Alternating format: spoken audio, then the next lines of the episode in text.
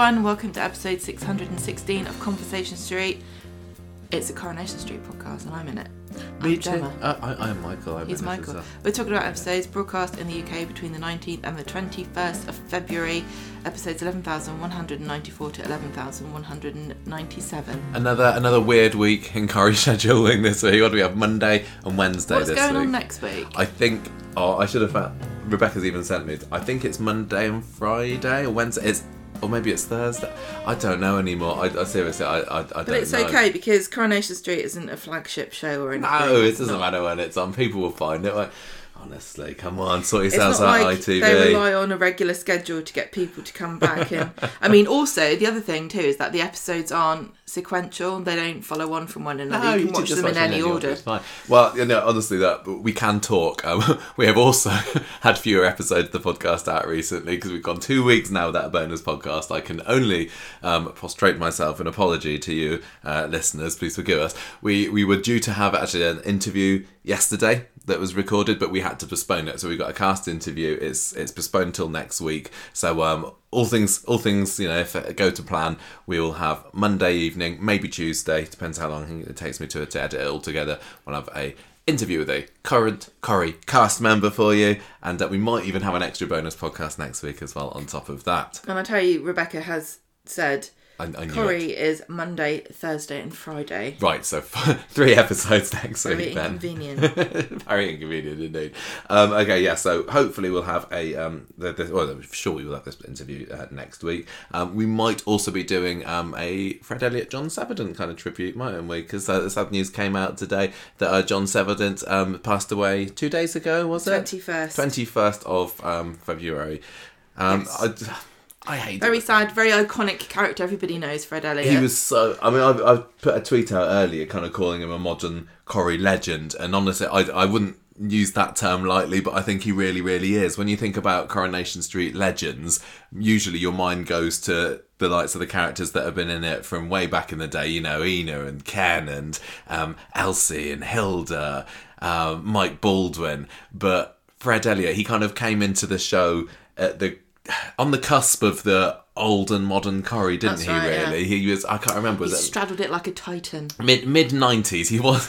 he was. He was Titanic. Yeah, I think he was fabulous. Um, He was so good. Yeah, he so he came into it just before you know the the Brian Park Yeah. modern Corrie makeover, but I would still consider him as a modern Corrie character, and th- there's not many that stand up to him in this modern era that is looked upon quite so fondly as a character, isn't that? He he was fantastic at turning also his comedic character into some uh, somebody who could, could be quite dark Yeah. and his performances his acting skills I, I think i don't think he gets enough credit for, for that He's, You're right. he gets a lot of credit for his, his comedic performances mm. but the, he could turn dramatic when he needed to and those are super effective Yeah, you think you know funniest Corrie co- characters. Fred's always in those lists, and you know he's got his repeated himself. He's got his Got serial proposing. he's got his props and his costumes just just his booming boy. He is the Brian Blessed of Coronation Yeah. Street, really, isn't he? But you're right that when he needed to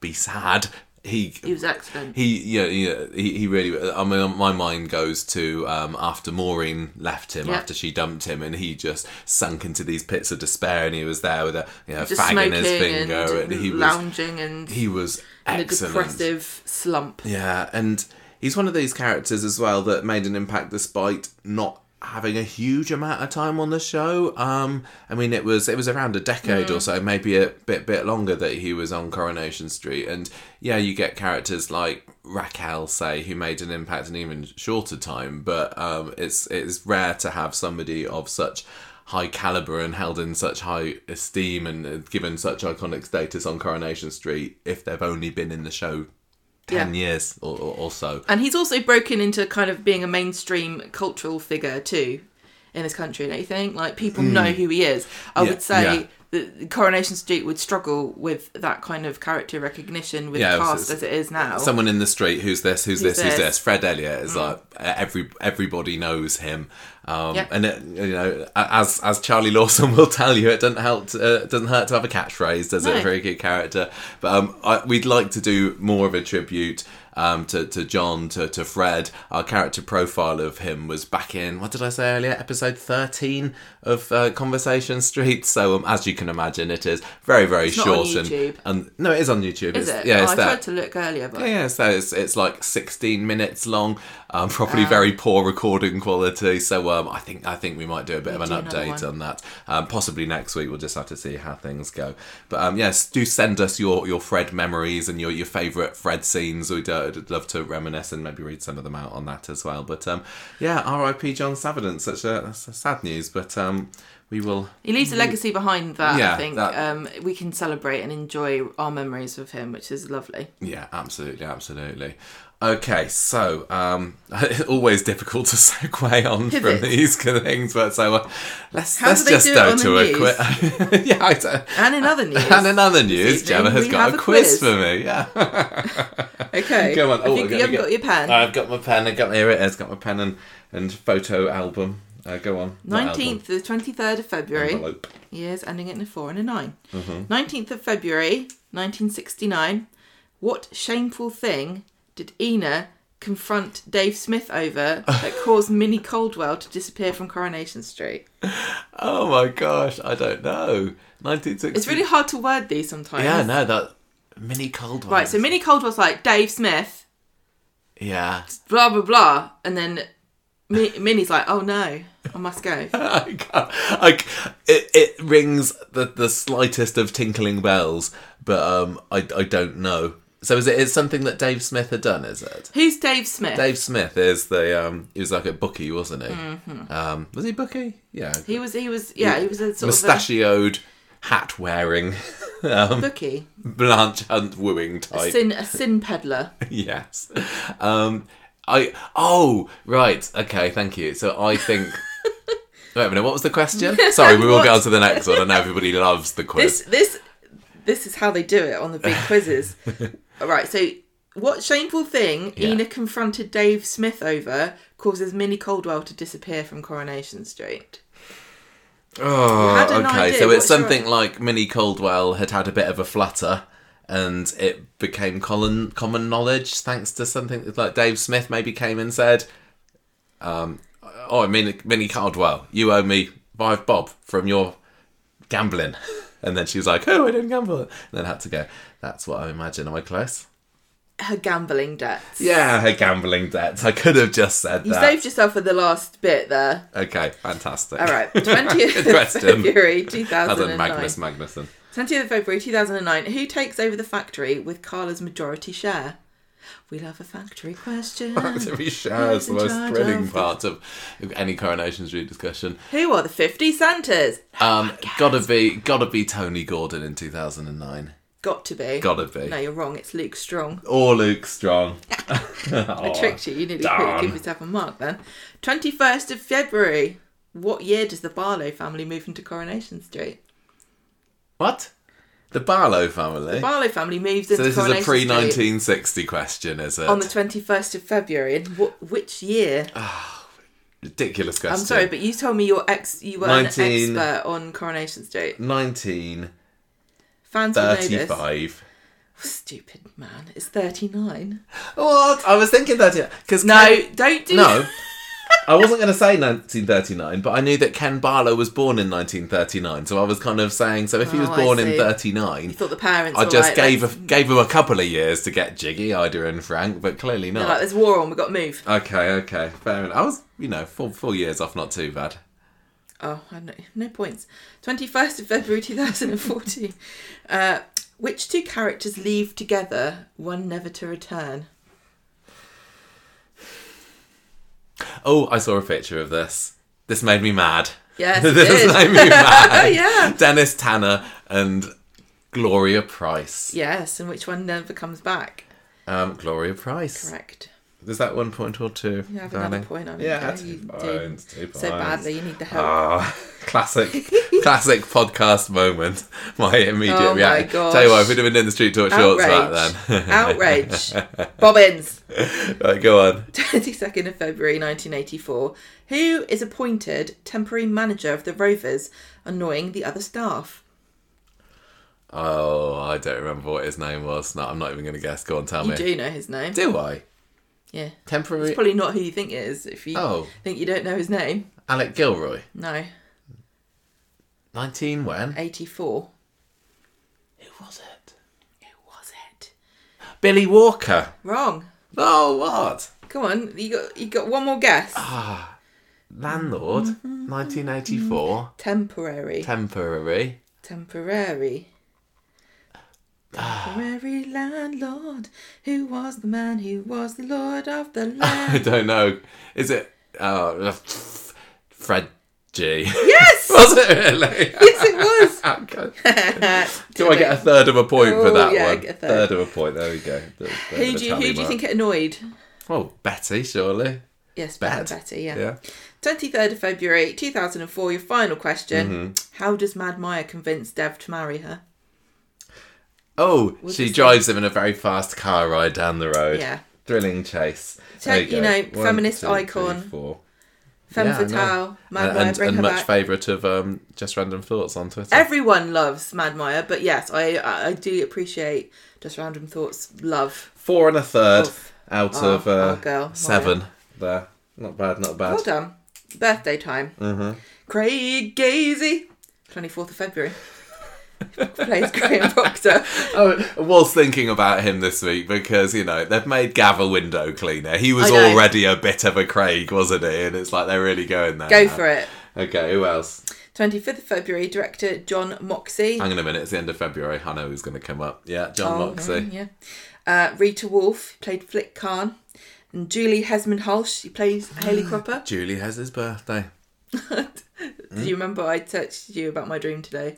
Yes, I think you need to say this, Dream. I dreamt that you phoned her up. Even though I've said we need to save this for an extra episode. You phoned her up to ask her some. You're like, I need some. I need some questions. I I need you to answer some questions Right. for for me, please. Were they- and was it like an you. You for some reason you phoned Ian Kershaw.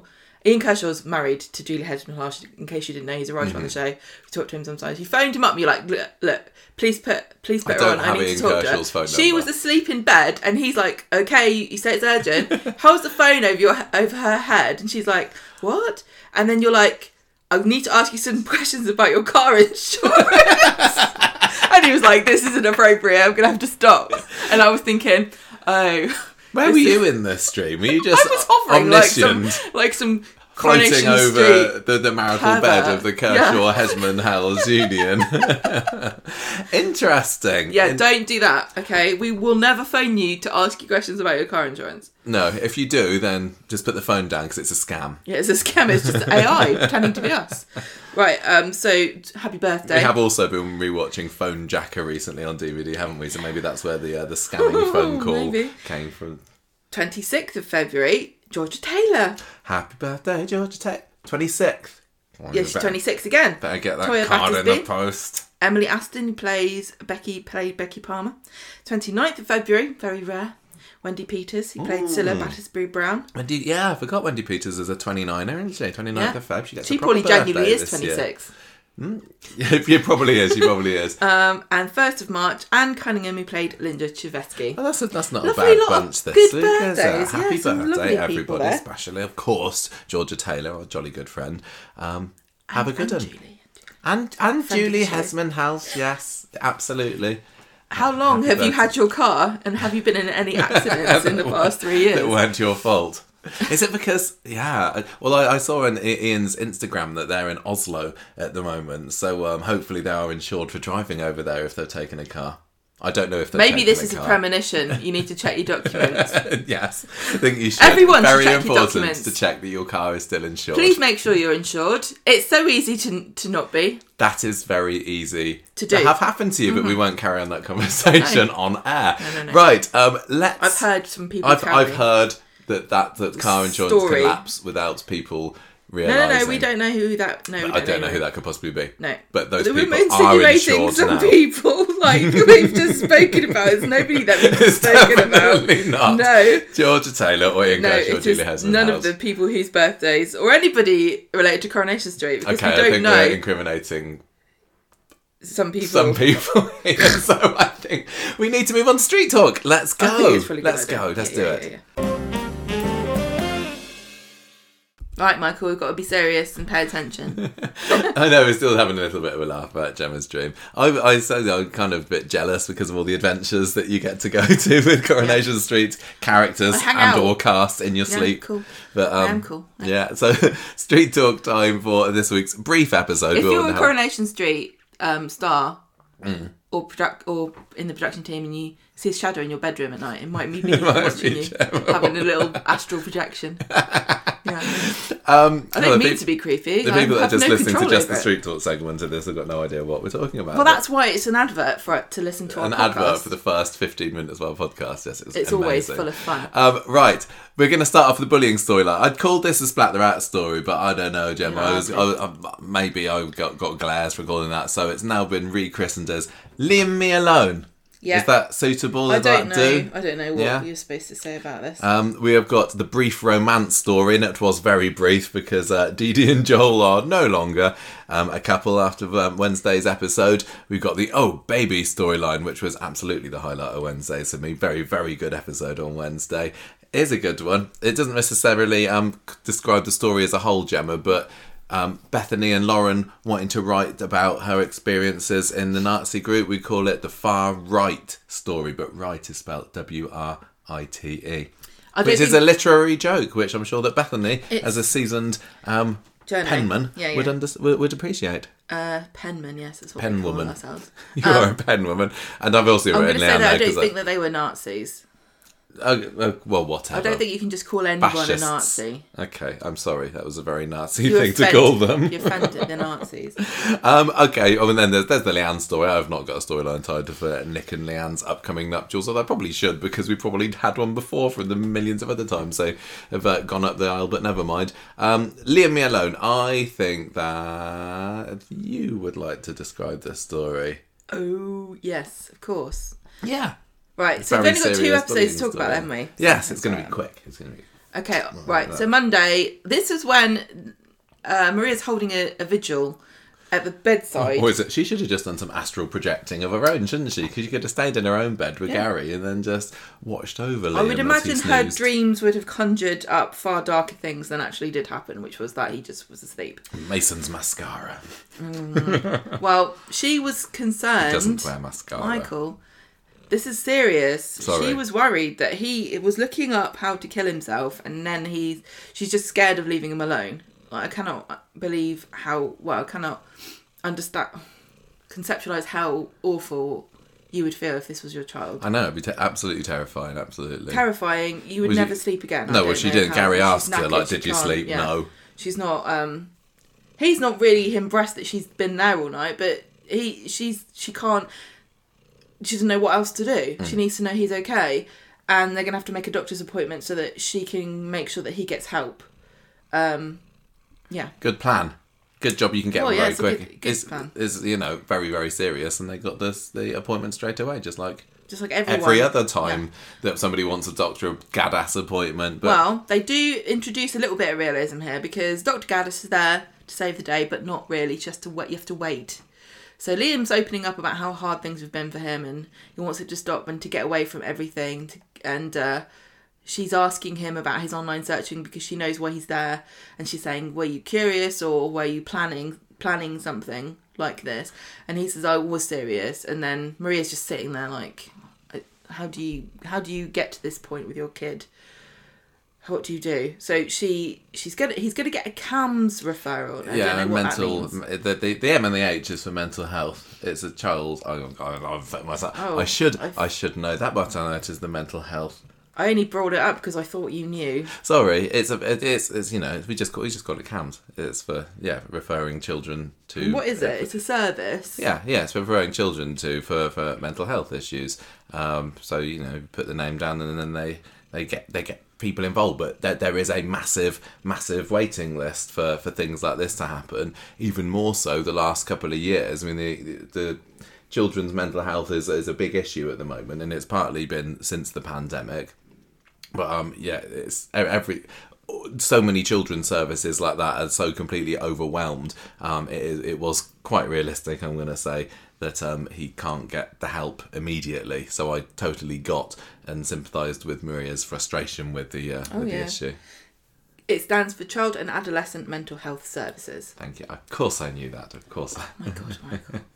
so Maria's not Maria's not happy about this because it's going to take a few months for this to come to come through, and and she says we need something now. And Gada says, well, I'm going to give you some reading, and you need to tell your mum, Liam, if you start to feel this way again. And then she she just said to Maria, like, I'm marking this as urgent, but you've got to keep a, a close eye on him. Just as the same as teachers are, that the doctors are have their hands tied by the lack of funding and support that is being given to services like this that have been cut by the government.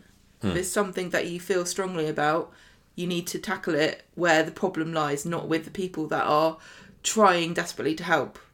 The government, your MPs, your local um, representatives, you need to tell them.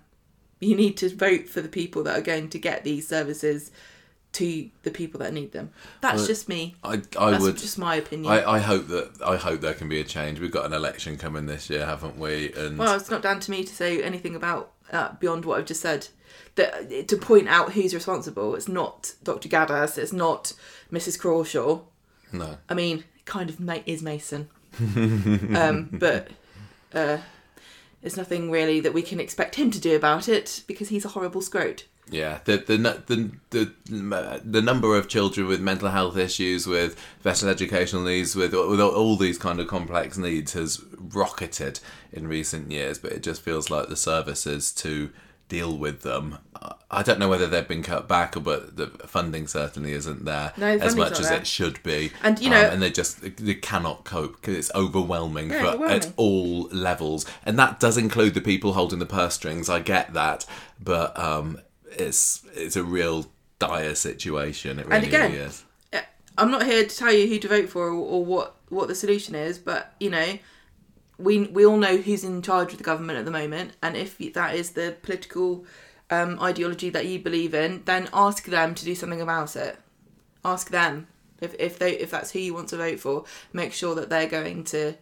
Well, it does make me wonder whether when you know when election time starts coming round, what kind of promises both of the main parties will will do to try and convince. Because I'm sure that uh, the Tories know that people lots of people aren't happy with the current situation and will they will do they, they? Do they? I think I am not going to get do. involved. I didn't want to go down the path i'm just saying. Well we can, I, we can refer to, to the people who are in power at no, the moment or not but we know no, who that is. yeah but what my point was is i'm not trying to demonize anybody who's voted for whatever and i certainly don't think that it's a good idea to attack people because of their political beliefs because you know i conservative liberal whatever um you, you have a right to hold your beliefs, and just because somebody voted for one thing or another doesn't mean that they support what's actually happening. Mm. But No, if you're no. going to carry on voting for somebody, or you want to put your vote somewhere, and this is an important thing for you that you care about, then make sure your vote's going to the thing that you want to happen. Yeah. That's all I'm as saying. As best you can in a, in a, in a system where there's only a couple of parties that have actually got any chance of uh, getting in the hot seat but it's oh god it's it's it's dire Well, as, really, as somebody really on the front lines of it, you can attest to this. Is you know, and I I read the news. I I know what's what people are saying. Th- This is everything's been slashed to the bare bones, and it's now they're hacking the bones up. yeah yeah Right. So then we get Mason. He is in the precinct because he's uh, this like, was a hanging out great scene With- I love this with Dylan. yes And Gary's walking through. I assume he was going to get a milkshake, but he got put off. He didn't want to buy one in front of Mason. um, and then Mason starts taunting him. So Gary just comes over and he says, "If you try anything with Liam again, I'm going to beat you up. I don't care how old how old you are." I can't remember exactly what it was that Mason was saying but he's quite good uh, he, and he does it with George as well he's like, like, "Oh, like, I oh say hello to Dylan to, to Liam for me Yeah, just being How are you doing, Mr. Windass? without without actually coming out and saying it, like being vindictive. I, Luca Like, Tool, I think he is doing such a great job. I, Yeah. I honestly do. He, Mason is absolutely despicable, but I he's. I, I'm enjoying watching him. It's a love to hate. It's not just that oh he's he's bloody annoying or, oh, I don't like that. Or you do get some villains sometimes that I just feel indifferent to. It's like I get that they're the villain, they're doing bad things, but I'm I'm really enjoying watching Mason just wind people up. because of personal. Oh yes, of, uh, yeah, no, of course, of course. Um, but lots of people. This story has got you know, a huge uh, amount of uh, popularity. Even um, people are saying on on TikTok at the moment, which I don't, don't know anything about. Um, some of the bullying storylines and the clips and everything have got Oh yeah, um, millions of views. yeah, yeah, yeah, yeah. So it's, it's it's having a profound impact, and I think you can you can. I mean, I talked last week about how some parts of the story aren't hitting in the way aren't hitting me in the way that it should, but that's just because I'm a crotchety old grump. But I, I am enjoying seeing the the taunting going on from a this is you know this isn't real, this is drama, and this is a villain. Like you It's easier to be it's like how you can enjoy a panto villain. Not that I'm saying that Luca is being panto about it. okay. Yeah, is- I get what you're saying. He, he- he's great. He really he great. pokes the bear to the extent that Gary goes for him, grabs him, and pushes him on the floor. And everyone's like, "Yes, go on, kick him in That the was face." so fun. That was then- great. Go on, Gary, my son. And then Sean comes along, and of course Sean decides to take the boys' side.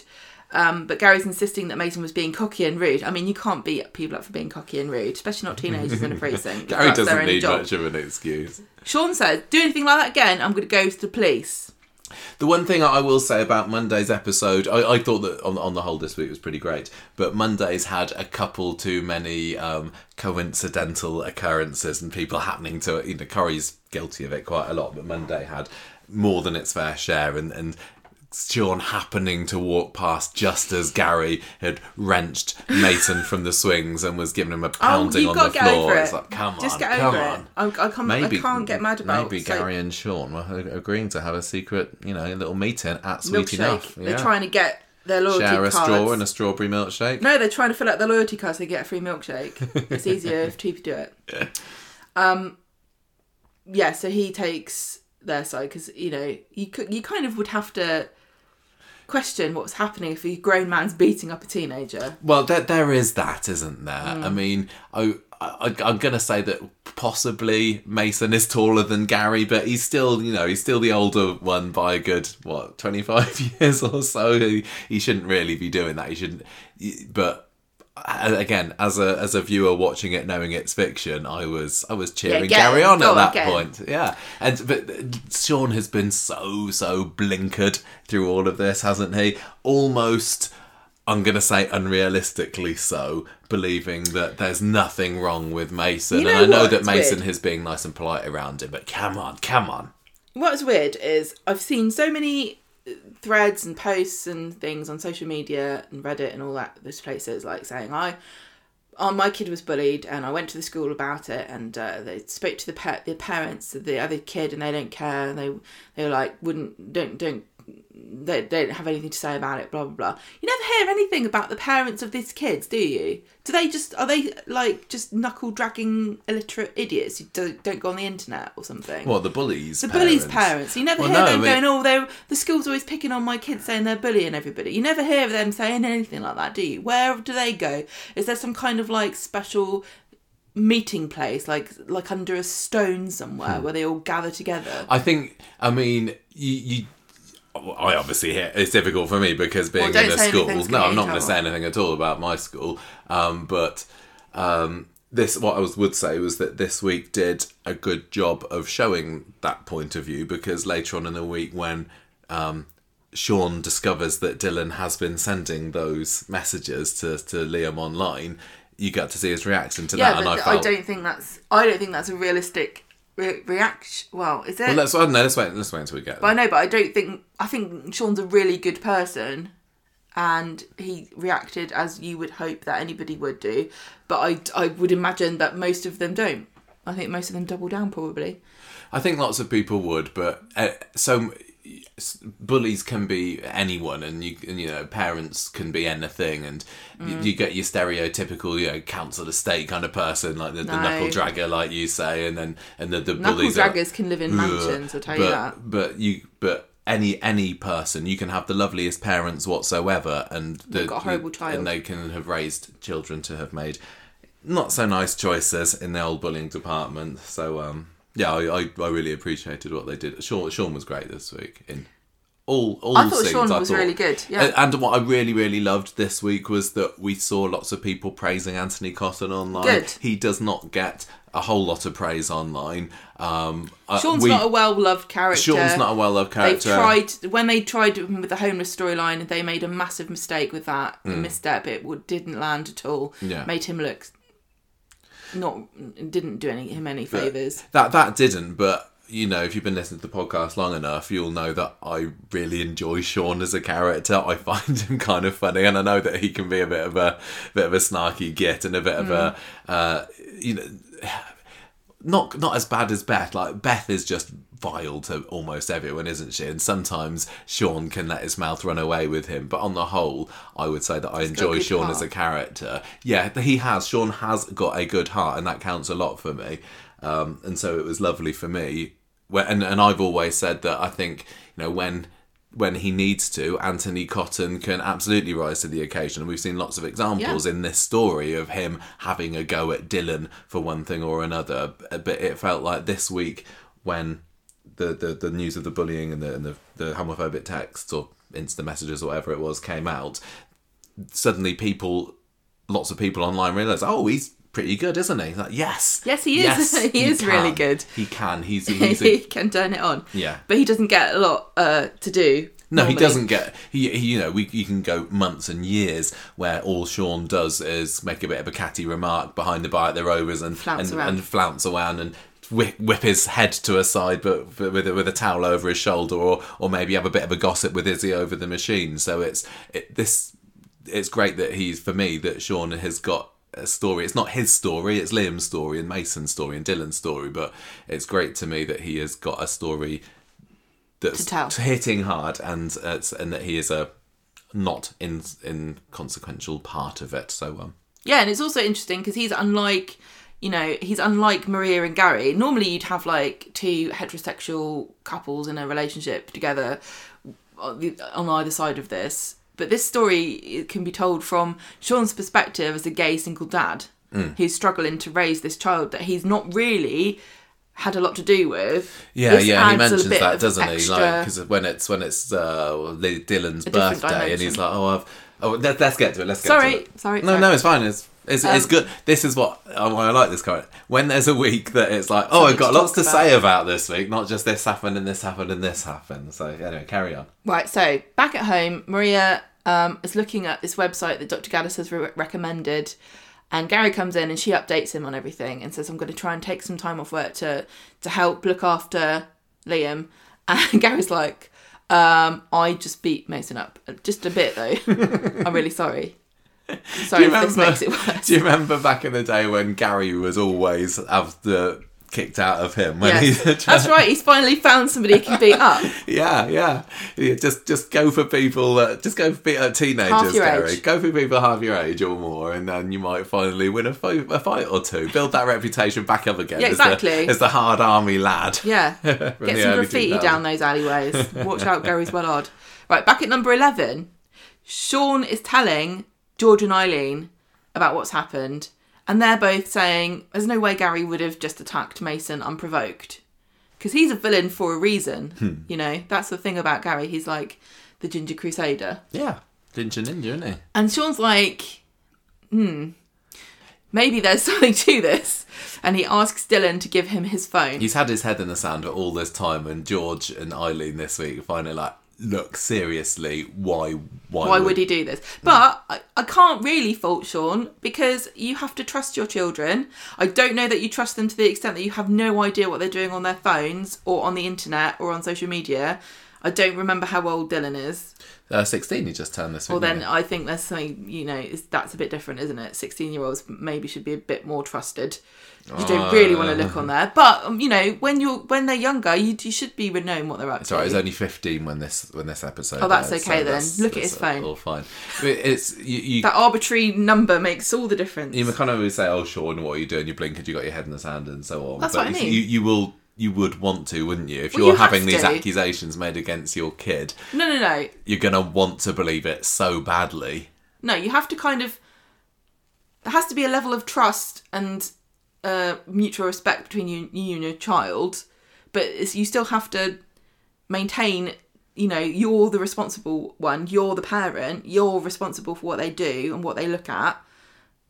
There's got to be a, a way of I, I, I Uh, can't fault Sean for what he's done because I think it would be there's there's another level to this where he you could actually become abusive as a as a parent, overly invested in what your child's doing and overbearing and stifle your child from going or learning anything because you're controlling everything they do. Hmm. What's the what's the solution? Yeah, yeah. So anyway, he looks at this phone to see what what he's been up to, and he's found all the evidence. He just has a go at Dylan, like "I- I've seen all this stuff that you've been writing. You're even writing homophobic things in there. I'm so ashamed of you. This is the worst thing I could have found out about you. Yeah, this was this was fab. This it's the it's the, the homophobic remarks that really hit, isn't it? It's, it's it was almost felt. I think we said when we were watching it, like, oh, so he's fine with Now everything else, but you make like- a you made a homophobic comment, Dylan, and I'm sorry. I'm Well, it's more to d- he was he was beside himself, Sean, to to hear this. clearly, but it's also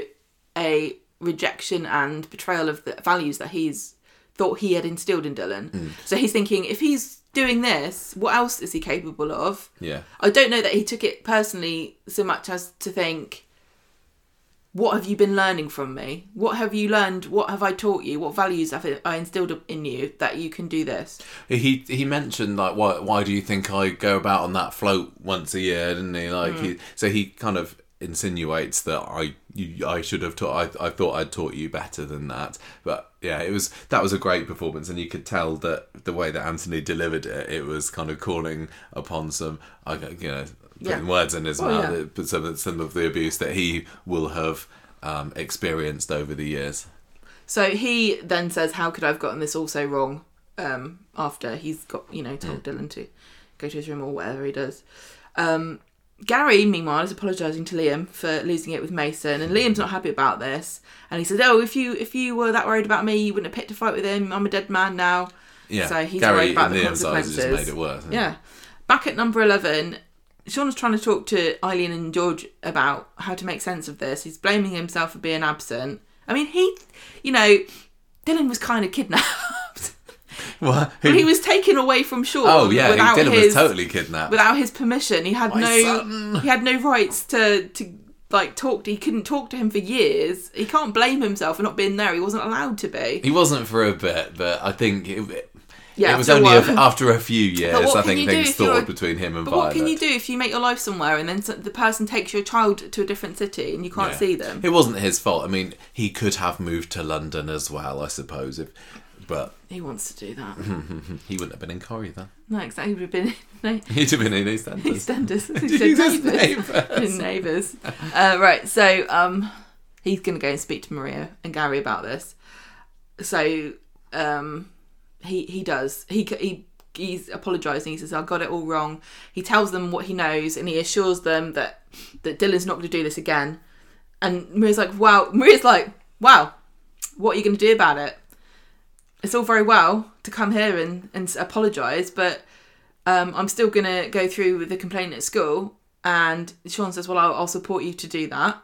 And whatever the consequences are, then, you know, I'll make sure that D- Dylan faces Faces them. Yeah, and, and fair play to Sean there as well because he he was Uh, he looked groveling. so crestfallen and he was he was yeah he's just so so disappointed in what his son's You'd done and, sick. and he was sick. he yeah he, all he could do was be honest with Maria and say look this this has happened I am so so sorry but know. but fair play to Maria as well she could have turned round and just Told said oh that's okay Sean don't worry about it thank you for saying don't but she stuck to her do that. guns and was like a mother wouldn't. I'm not upset, and but I don't. I don't think Sean was necessarily expecting or hoping for her to Well, no. forgive. He just needed to let her know that he knows the truth now, and that The true a true act of forgiveness is to apologise um, without expecting for it to be accepted. So to me, Sean was genuine in what he was saying because he didn't need or expect Miriam and Gary to like you know forgive him and praise him for doing the right thing. Yeah, he was just there to do the to do the right thing and go. and say, "Don't worry, half term's over next week. We will be working alongside Mrs. Crawshaw to make sure that."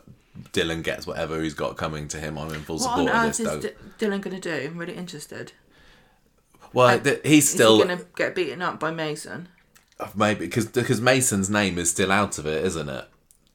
So- He so it, it could well be that How is Sean Who- surely surely Dylan's going to get expelled. Mason's involvement? Yeah. Who's who's Liam text? Um, I wonder Dylan how clever him, Mason has been about that. I don't think a kid would be. I mean, in in this show, maybe they need him to be some kind of super manipulative, genius level Machiavellian guy. But in real life, you wouldn't. You wouldn't even Hmm. think about it, would you? I, I would say that maybe Mason could be the sort who just gets his lackeys to do it for him, you know, to, to do the the rat face kind of gifts. But I think Mason literally has, and we've also seen, like, was it last week when Dylan thought that um, they were in trouble? He texted Mason's like, "We need, we need." Yeah. so exactly. there there is They're- they're, clearly still, they're talking about it. evidence on Liam's phone that he has talked No, about this. Dylan's Oh, Dylan's phone. Sorry, I keep that, saying the wrong that, that he, he's been speaking with Mason about it. So if I was Mason at this point, I'd be saying you delete all of our phone conversations. But then I guess that kind of already- puts you in it, doesn't it? Well, they've backed it up, didn't they? Or taken. I, don't know. I can't don't remember. I don't, I'm not sure. I think it'd be stupid not to have done that. But well, that's what they said in the, the advice. You know, Coronation Street advice. They said Screenshot. make sure you take evidence. Yeah. So- so maybe that's how Mason is going to get caught out in the end because. Otherwise, it's a bit of a plot hole if they've been looking through through Dylan's phone and they uh, and they haven't found copious evidence of L- Mason's involvement. Dylan's phone. Dylan's. Did I say Liam again? I don't know. I Too was, many characters that I was are teenage boys. you know what I mean? Right, so Gary and Mira are like, this is a good first step, but Liam's not convinced. Back at home, Sean says he's going to tell Crawshaw everything when, when they go back to school to Dylan, and I'm going to keep an eye on you. And he's just really disgusted with him, isn't he? He's just, he's not being horrible, but he's just like, I'm t- tired. You've, you've let me down. Mm, and and Dylan can't do anything apart from say, yeah, okay. He knows. He's known all along, really, that what he's been doing is wrong, and he's only been doing it because he's scared of Mason as well, orders. and he's yeah following orders exactly. And I think deep down he would have known that this day would eventually come. So. Maybe prepared himself for it, possibly, well- and it's like, well, it's finally caught up with me. And again, fair play to him, rather than saying, "Oh no, I, I didn't do it. He made me do it." You know, he's he's taken his which he would have to because the character of Dylan is going to be redeemed, isn't he? And uh, we- we've seen. I guess it's st- the fact that he's owning up to it is the beginning of his redemption arc. Whereas I don't think we're going to have the same happen to to Mason. No, Mason's the villain. Yeah. Mason's not got any. Mason's not got any redeeming features because that would be too complicated.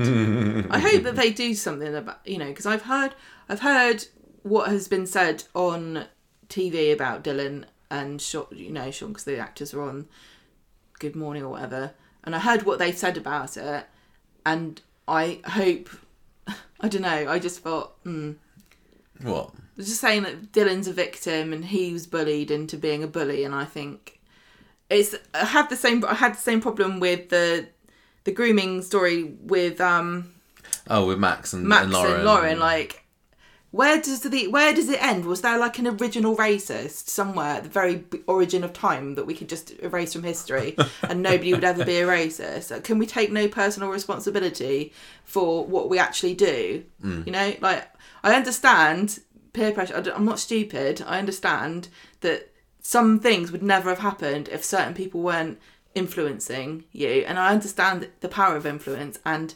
brainwashing and social engineering and all the rest of it.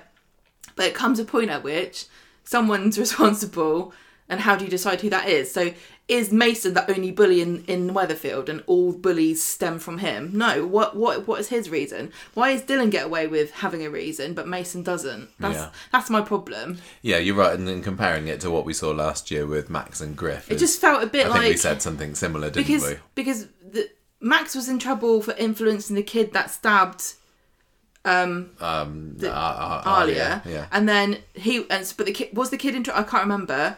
And then Well, Max but got sent to prison Max because of to prison influencing, because of but the- because the of what the other though. kid did. Oh, no, the, the, I think he probably did as well. I think he did. But what? And then Griff went to prison too. But who? Where did Griff get that from? You know, we can't. We have to. If you're going to go back, you have to go back again. Hmm. Where does it end? I know. I get really. I, I always get caught up on this. I don't Yeah. know. That's why I'm not a judge or in charge of anything. Just a podcast. I'm not even in charge of a podcast. right. You so can charge of the quiz, Darren. You do Oh, I am in charge of the quiz. Right, so Li- Liam's worried. Sean's going to tell Mrs. Crawshaw. And then Mason comes to the door. And Yeah. um, After Sean says, "I'm going to keep my eye on you from now," and literally seconds ding later, dong, answer the door in privacy, please. I'm going I don't want to know. don't know what you're t- who you're talking to or why. Uh, Dylan says, "What's happened?" And Mason's like, "You keep my nose out, my name out of this. And if anyone says I was involved, you they're going to find out what happens to Liam happens to them. Bye." And Dylan's like, "Oh no, who would have seen this happening?"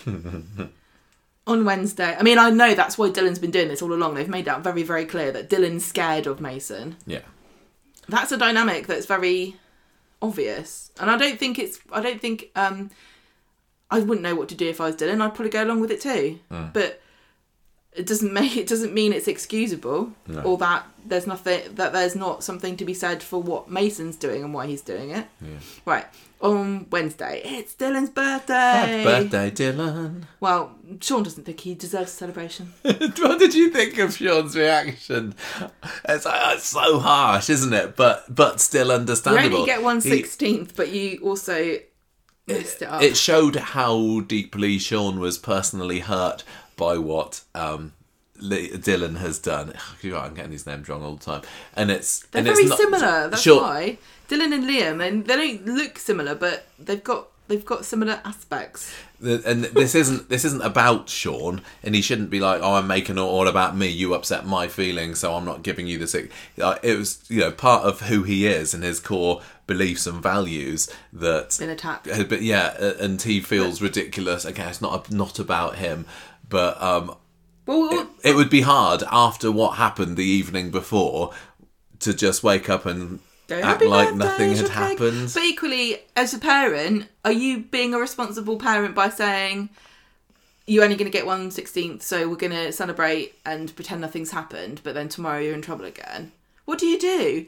What do you do? all these things that we non-parents don't have to consider about. Although we did, we do Well, have Abby a bully is- as a cat. Abby does bully other Has this cats. happened since the last podcast? No, I think you said it last time. oh, did it? Oh, Yeah, we did. oh stealing, She's very naughty. She stealing doesn't other care. cats' She doesn't collars. understand consequences. Naughty. Should have not given her any birthday presents. Yeah, but what don't do you know when do? her birthday is. What do you do? What do you do? What do you do? I don't. I don't know what I would do in this situation. I situation don't think with Sean's Sean. wrong here. He, he just get, he gives him a present and just goes off. Um, I th- yeah. Eileen's like, Sean, you're being so harsh on Dylan, but he did, he did wrong. But you you can't just never speak to him again. I think Sean knows that he will speak to him again, and he they will make up. And he- I don't think this is overly harmful for Dylan to, to face some consequences No. here. no, I don't. how uh, how many times has Liam cried himself to sleep?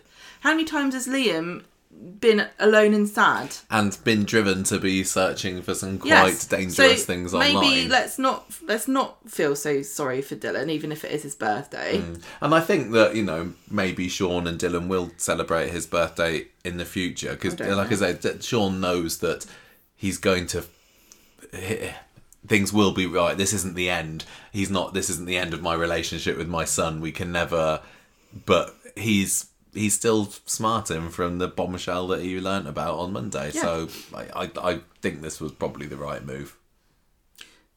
Um, I'm gonna say. well, Eileen and George are kind of now, now doing a bit of a 180, aren't they? Because they were like, "Oh, he's he's awful," and now they're like, "Oh, Sean, why he's been so mean?" I think that that was also right though because they they know that I just think they wanted a beige party. They're like, "We're gonna have sausage rolls. You're gonna you're gonna harsh our mallow. We wanted to enjoy eating crisps out of a big communal bowl, and you're making everyone feel awkward, Sean." I think they know that uh, inciting the wrath of his dad is probably enough for for for Liam.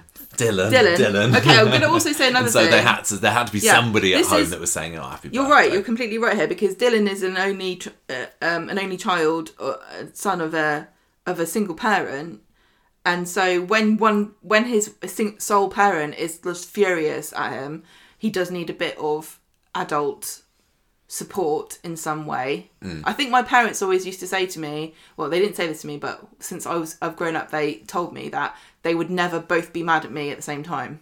yeah, I think you told me that one before. They they made a pact with each have a bit other of- that they would not like if I did something wrong, obviously I'd be in trouble, but I would never be in a situation because I was also I'm also an only child for most of my life. um, I know that's yeah. Um, we've spoken about it, podcast right? to So um, yeah, being being alone in a house with two people who are in charge of you, who both are furious at you. yeah, if you're piggy in the middle between horrible. both parents, yeah. So I think So the fact that Eileen and, and George are stepping up to su- give Dylan a bit of support is probably quite Mm. good, actually. And also, I think um, Violet is probably the uh, the the good cop parent at the moment. Who, well, I don't know. She's, She's not. She's not there. She's not there to wish him happy birthday, but she's also not shouting at him down the phone, as Yeah. far as I can tell. That's nice, isn't it? so Dylan's on the steps to the gym. I don't think it's a gym anymore. I think No, I wrote a- gym steps in the notes because it's just a to help apartment people know where it was. Yeah, it is. It's just more flats. Um, and he's he did, George finds him there, and he's he's been sad and lonely, and all his mates have abandoned him. So George sits behind him, and he's asking him what's what's brought you to to this. And Dylan admits he was scared of Mason, and he feels like a coward. And George tells him about when he was bullied. Tell you what, he's done and out on this story, isn't he? yeah, Frank. he Who oh, else did he tell? He told Liam. I can't remember. Maybe He did tell some. He did. I think he did tell Liam. Um, he says, "I, was- you know, Frank bullied me. It was awful, and I told somebody, and it stopped." And some of um, the sidekicks of Frank came over and apologized to me, and one of them even meant it, and that helped. And you can show people that you've changed by taking responsibility and showing that you're sorry, which is not, you know, good advice, good solid advice. Not sure if you should be doing it the day after you get found out. Don't know how, how what's the word? sincere that would feel. um, you need a bit more time to reflect upon. It maybe felt ever so slightly um, PSA when he was saying, "I told somebody," and then it stopped. Yeah, but I know that, that's that. what you do tell children to do, isn't it? And you hope that that does work. Um, it doesn't always work, clearly, but but it still is. It's the only way Absolutely, it's the only There's way. only one way to solve it, and it Yeah. starts with with telling people. Yeah, I thought this was a really, really lovely scene, but th- that that just little bit was like, oh, that's a little bit. He's giving me a message, but on the whole, I th- that was great, great stuff. Tony Maudsley, wonderful, and um, and, Yeah. and Liam McCheyne as well, really, really. And also, Ian Kershaw wrote there. this episode. He did. He Yeah, did. good job. Um, Sean comes home and Dylan apologises sincerely to him, and he's going to tell Mrs. Crawshaw everything and take full responsibility, and he's going to make sure Liam knows how sorry he is as well. And then Sean gives him a hug, which was, Oh, that was lovely. lovely. That was that's yeah. Because you can't stay mad forever, and I, and I think that meant a lot to Sean, and he knew that he genuinely meant it, and he he didn't want to be mad. No, of course at he Dylan, doesn't. Did he? well, nobody wants their child to do something like this. Yeah. So Mason finds Dylan um, trying to get the courage up to contact um, Maria and Gary. Yeah, he's- on he's- their yeah, yeah, he's he's outside the building, and um, Dylan is putting on a bit of a front with Mason here and saying he's just trying to keep everyone sweet. So he's still too scared to stand up to Mason. And Mason says, "You're not going to tell him about me, are you?" Or Mrs. or Mrs. Crawface. and Dylan's like, "No." And then Mason takes him away, so he doesn't actually get to speak to to anybody in the house about apologising. Yeah. Which would, you know, it's a bit bit of a crap way to spend your birthday, Yeah. apologising for all your I guess so. all your crimes against humanity. Um, so I guess I guess the next episode is going to be back in school again. I've lost all track of time. I think I think we're that episode that was on Wednesday was a Friday episode because of the extra one we had the week before. I don't know, but um, I'm I'm really looking forward to seeing where it goes there. I think that um, yeah, Mason and Dylan and, and that dynamic is very very watchable. And I don't, how long do you reckon the story's got left in it? Old Gemma is doing a zipping on mouse. She clearly knows the answer to this one. I don't have any idea about this one, so I, I, I won't speculate. But um, I, I I think it's a really solid week for that story this week. Um, uh, and just brilliant performances all the way around. Antony Cotton, brilliant. Samia Ghadie as well. Longchambon. I can't. remember. She's Longchambon now, isn't she? Um, also, she she's another one who. I suppose similar to like what we were saying about Chris Gascoyne is always just absolutely solid, and you don't necessarily pick her name out as like you, because you just you, she just is is Maria, and she has been Maria for Yeah. twenty five years, Yeah. and and I don't feel that I'm watching Samia when I watch her. Um, she was she was just superb with this, and the the the tragedy that she's going through and with with her son um, I think that she captured that very well. So good job, good I job. think one th- one well, there's lots of things to praise Crow for here, but I really appreciate how they have woven each parent's personalities into the plot here because Mm, yeah, Gary's the hard man. Maria's the soft maternal figure, and then you've got Sean, who is you know kind of d- distant in a, in a sense, and and kind of confused about what's the best thing to do. I think Maria with her counsellor, you know, I'm Like gonna, I'm going I'm to gonna sort this get out. I know done. what to do. Yeah, Um, I think it's really good because the temptation, and Corrie does this quite often, is to turn everybody into a plot device that just delivers lines according to what the story's got to be, and they're actually doing a really good job you're right. Actually, Hmm. none of maintaining all none, the none of this kind of distinct- feels like characters are being made to do things that They doesn't wouldn't do. fit for Yeah, yeah. them. Yeah, So and but but handily for Coronation Street, the archetypes of these, you know, the the personalities of these parents characters fit into the sort of dramatic kind of reactions that you would want mm. to make a story. So the one the one that wades in and makes it worse, the one who's not completely sure about what to do but is aghast at mm. w- what their child has done, and one who's gonna march down the school. everything out. Yeah. yeah, I, I just I like I said last week, so love to see Mason's family and more of. of I don't know if Coronation. Street is concerned about confusing the issue and or, or they're scared of a backlash because there certainly would be one if they tried to make out that Mason is um, sympathetic in any way, which is unfortunate. Lots of people don't I have. think that they could do it somehow. They I could do it. They could do it, but I think there are lots of really stupid people who watch things on television, not just Coronation Street. I'm trying to insult everybody who's listening. 'cause it's not you guys, but you know the sorts of people who just cannot comprehend that a television show has to show things they don't like.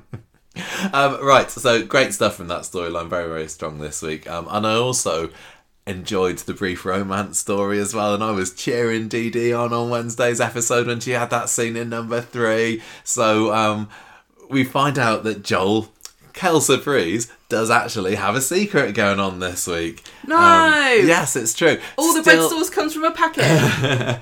still I was desperately, desperately waiting in that final scene, just skipping right to the end of this, when he was at the table at number three with Dee Dee, and she was like saying, You haven't got any more secrets, have you? No more secrets. You have told me anything. I was just waiting to cut to Oh. Lauren being held hostage in Lauren's flat, not, not Lauren, uh, Joel's flat.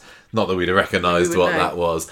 Um, but Yeah, the, um, the, the evidence was mounting. so we we're still on team. He's he's uh, got more to hide than he's admitting, are we? Yeah, yeah. I mean, we've we've been right that he's had something to hide. He has been too good to be true. No one could be that boring.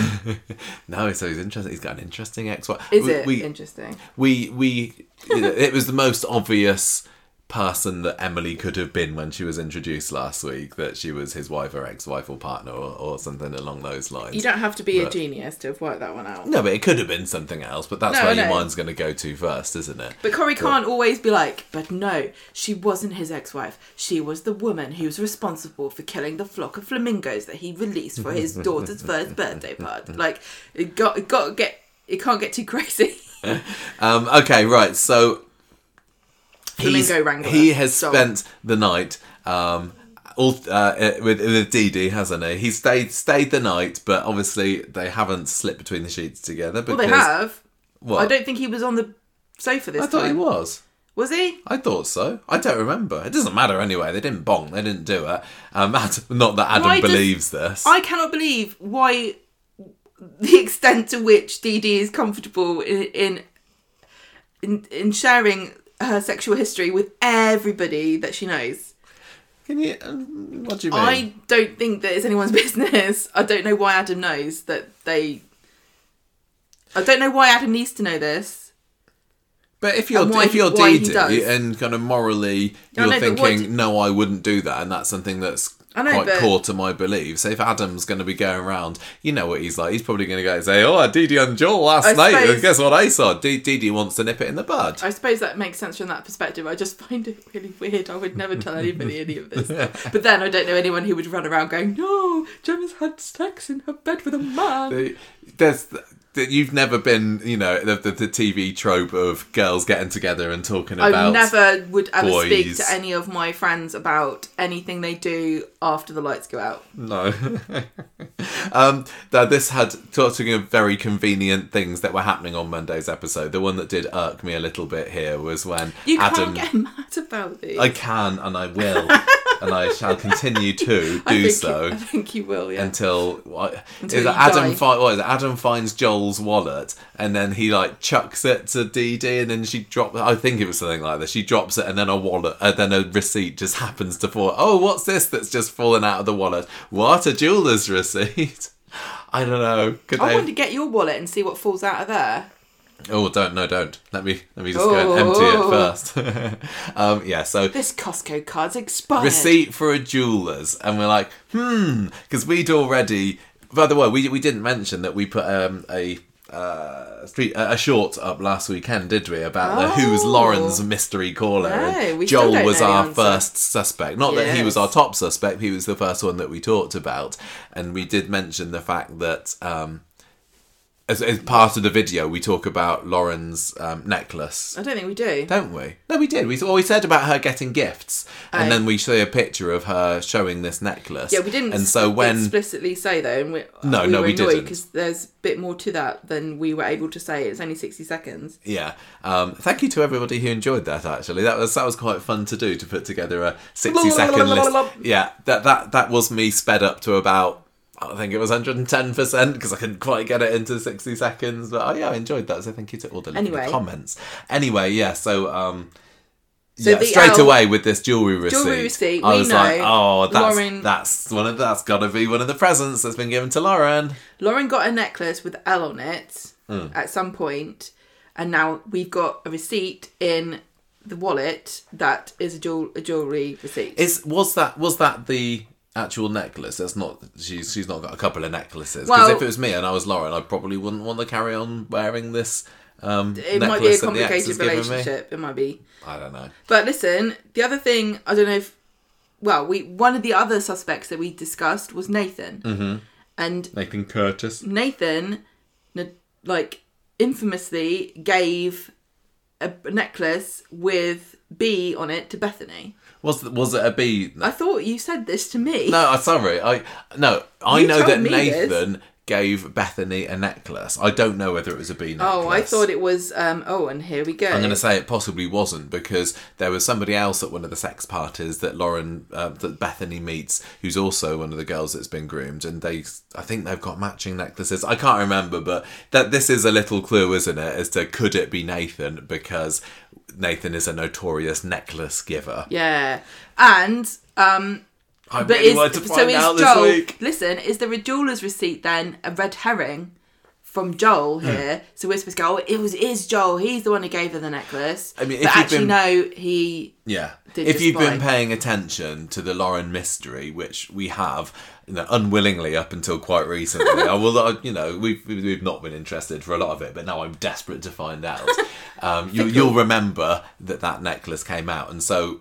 When the jeweller's receipt was revealed as a clue, clearly Corrie want you to go aha and join those dots. But you're right; it could be a red herring. And what he's saying later on in the week about it being a gift for Maeve, let's hang on. Hang on. Sorry, spoiler alert for Wednesday's episode. Um, so he goes to the tram station later, does Joel, and he's talking On about somebody on the phone. He's talking to someone on the phone. This isn't how it works. You got to stop talking. Listen to me. Uh, it's, it's, it's Emily that he's talking to. It later turns out, but then Alya comes in and she's um she's Investigation. beaky Alya. investigator this week. She's not she? beaky. Sticky and nose in. Sticky beacon. She's like, oh, what's that? Story? I haven't had a storyline for oh years. Um, but I'm Well, not dating anyone maybe- who can die. Oh, what's the story going to be about then? How can I be a victim? So she she goes in and she she's gonna she's got her suspicions about Joel, um, and so uh, he goes. Well, he tells her. Sorry, I was just talking to a client. Yes, She's yes. like suspicious. Very sus. So Joel comes to the lawyer's office later. He hears Adam, Dee Dee, and Alya talking about this jewelry receipt, and Because he's they're teasing her because they are th- suggesting that this might be an engagement ring. yes, of course. Um, and Because she's like, "No, like- it's from December. It can't be." Joel's like, this is a ticket for sex. Three hundred pounds, easy, fine. I've paid more than that before. Don't mind doing that. Yeah, and it's from December, which was when Lauren got her necklace. Yeah, so she's like, it can't be, say. it can't be engagement ring because we we had barely known each other Yeah. in December. Yeah, and he, comes come- in. He says it was cufflinks. what kind of cufflinks? I, Describe I, I, I do not intimate know how much cufflinks cost. Anything. I don't see the point of cufflinks. I know you don't. Just get a shirt with a button on. You're Anything can cost anyone. any any amount of money. Uh, if if you've been to Harrods, you know this for a fact. Any any mundane item can cost tens of thousands of pounds. Um, Although, can I? buy. Gemma did on the other day of Oh, our wedding oh, okay. get me. I'm just gonna backpedal a little bit unless you realise this later on. Gemma got No, me some, some know that I bought cufflinks on the day of my wedding. Some Mario One Up Mushroom cufflinks. yeah, I did wore. because you get an extra life with me, baby. Ah, thanks. Um, but you don't have anything to wear them on because you refuse to let me buy you a shirt that you wear cufflinks with. I don't. Yeah, I don't. I don't You don't understand the, them, do you? I know, but I want to buy you accessories. I do. I know. I do really, really like your cufflinks, but yeah, in the last know you don't care. twelve It's years fine. since we've been married, I've maybe have only had the occasion to Well, wear you don't them have once. anything to put them on. No, It's a whole lifestyle that we can't afford. the cufflink lifestyle. the cufflink lifestyle. But you know, Joel pop. is a lawyer, and he may only be a duty solicitor, but he's probably uh, he's probably you know living that lifestyle of shirt Exactly. without without of buttons. like I can't I can't button my own. I need a cufflink. Yeah. Anyway, it's all I think if I was a man, I'd lies. love cufflinks. I'd be buying all the tie pins and the little handkerchiefs and matching waistcoats. Yeah, I mean, men don't tend to go for accessorizing, do they? But Well, I think It's a I think in another blanket life I could. statement. I think if I, I think think, you'd if I think if all men had to have cufflinks Right. and nobody had thought of the idea of saying a button, yeah. I think I probably would quite like a collection of them. Could you see yourself as a dandy?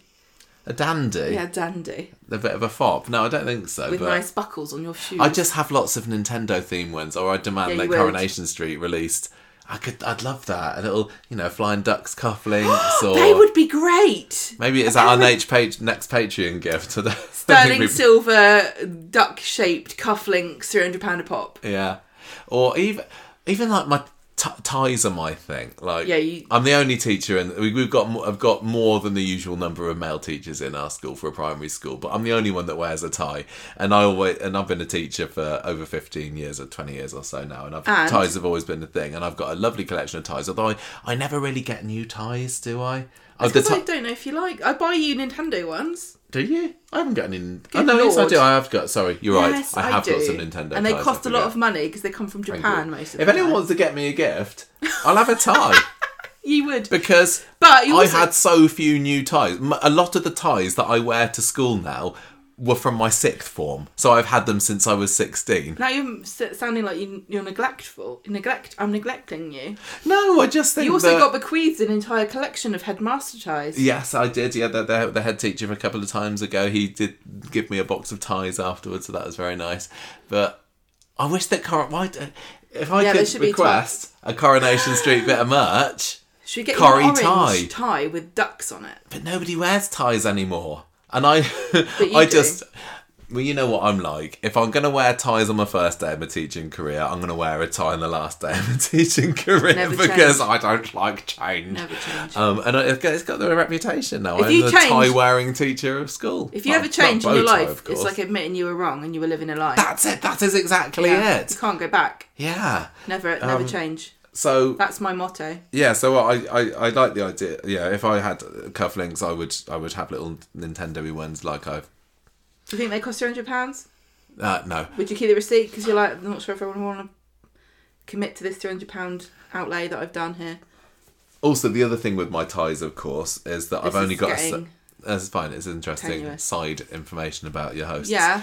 I've only got a certain number of school shirts, and if you get me any old tie, then do I have a shirt that matches it? And I'm going to say I don't No, know whether I've got a shirt that of what- matches an orange tie. But you don't understand how to match. I've told you before. You don't get. You're like, this is a red. This is a red jumper and this is a red shirt, they go Yes, together because they're both red.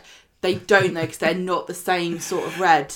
One of them's a pink base and one of them's a blue base. Well, today today I was rocking a purple jumper with a Cadbury's purple shirt and a purple and you black can't- tie. It was my Waluigi colour combination there. Yeah, I just I just let you do what you want. I, I don't I genuinely don't care what you wear. What other kind of accessories do men wear? I'm not. Um, I, I, I would wear a tie Sock pin. suspenders. I would wear a tie pin, but um, I also do. I do wear jumpers over my shirt and tie, so nobody would that's be able to appreciate it. So. okay, well that's enough then. That's you. enough of uh, Michael's fashion chat. Back to coronations, And it is a very informative chat. Yeah. was. yeah. Um, so Alya just so happens, because this was Monday's episode, to see Joel driving down the road when she steps out later with a mystery woman inside. We know it's Emily, but she's like, hmm, who's that? Joel with a woman? That must be something suspicious. So she goes and raises her concerns to Adam and saying, I think I think Joel might be having it off with somebody. I think he's got another another bit on the side. Just seen him in a car with a woman. I didn't believe that cufflink story earlier. It just doesn't add up. Um, Adam's like, mm, I, I don't know. I, I, I think you're yeah, taking too big a leap here, but so Ali's Ali's convinced she's not going to let this one lie. So she starts probing Joel in the bistro later and is like, What you been up to? And he says, Oh, I've been in court all afternoon. Hmm, says Alya. I see otherwise. So the next stage in a investigative investigation Yeah. is that she gets Toyah in on it to get them to, and then they go into the back of the bistro and start scrolling back through CCTV because she talks to Toyah and Toyah's like, "Oh, I saw him with a with a woman in the in uh, over on that table over there a couple of weeks ago." So they put their heads together in a darkened room, find the footage, and Isla's like, "Yes, that's the woman who was in the car." Aha! Got got him, got him banged to rights, and then this all unfolds Women don't spectacularly for Joel on. Wednesday. He must have bought her something else. Right, so Wednesday again. Alya tells Joel, "I I found," so- tells Adam, "I found even more evidence against him. There's something dodgy," and he's like, "Just keep out of it." I don't It- pay you to do this. Yeah. So, um, but but Alya gets wound up as the episode goes on because Dee Dee's just banging on about how great he is. Oh, is. Dale's so much fun. It's really great. And he she's like, "Well, I need to show you something. I have got sauce." evidence to say otherwise." and um, so Dee Dee then confronts Joel about this woman with because Right, so she she's now knows she's been Alya. told by Alya that he And she's like, Joel, is another woman, and um, she he's like, "You got me. It was Emily. She's my wife." He just comes out and says it. Oh yeah, also I've got got a one year old daughter too. Maybe should have mentioned that. Sorry, but you know, me and Emily have been separated for eighteen months at least. Indeed, he- like, utterly this would be the worst, the worst news you could have from some man who just told you that he's like not divorced. And I think, Like, my, I, I abandoned my pregnant wife. yeah, but uh, exactly. And Dee Dee, I think, I don't know. I may be making leaps here, but I'm imagining that she isn't the sort of person that goes out with people that are a bit. She's probably used to if if she if she goes out with anybody in the past. They're I think fairly honourable. them to not be married. Yeah, I mean, you you you, you would, wouldn't you? You you never expect that your your fella's cheating, Just but goes sometimes without saying, you doesn't think, it? well, It's like I'm not going to check you're you're not a war criminal and you're not mm. married and She's you a- don't have a daughter. You didn't abandon your wife and she was pregnant and you you know you you're up on all your jabs and you haven't sort of she's a a she's part a faithful, Nazi party. Chris- good Christian woman, and she she would expect a similar level of fidelity from her from her significant other. So she's clearly devastated by this. he says they've been separated for eighteen months. Yeah, So, So in his is mind, he's like, he's like, look, I'm not with her anymore. But she's like, well, but then she says, "Why did your wife throw you out then?" And he admits that he had a fling with somebody else. Can't keep it in his awful, pants, that? Joel, He's, dirty like, dog. All these months he's been butter wouldn't melt, and now it's all coming out that he's like quite quite the dog. Yeah, Is he I going to win the. Dirty Dog Award? Um, could be. I do wonder if he had been upfront with Dee Dee and honest at the beginning, whether yeah, she she could have forgiven him for that. I because he says, "This is what I didn't tell you because I thought you just kicked me to the curb." Which, in a way, it's understandable. No! Whenever anybody says, "Oh, I didn't tell you because I knew you'd hate it," you're like, well, but once you get yourself, it makes sense. It's going to make sense at the time. It's one of these lies that you tell, just a little mini one, and then it's like, oh, it's a bit too late to go back on that now. So let's just hope she Well- never finds out. But he's probably been bricking it since then that it was going to come out the way it has. if she had known from the start, then what the story would have been was her being like, "Oh, John, oh, but we can't because you're married. But John, oh, you're just so." You know what I mean? She She's, yeah, she's doubly glad that she didn't take him to bed now because she'd have been committing adultery with him. oh dear. Um, so he says, um, I don't think she's the sort of woman. I don't think she's the sort sort of Christian that he would be like, "You can never."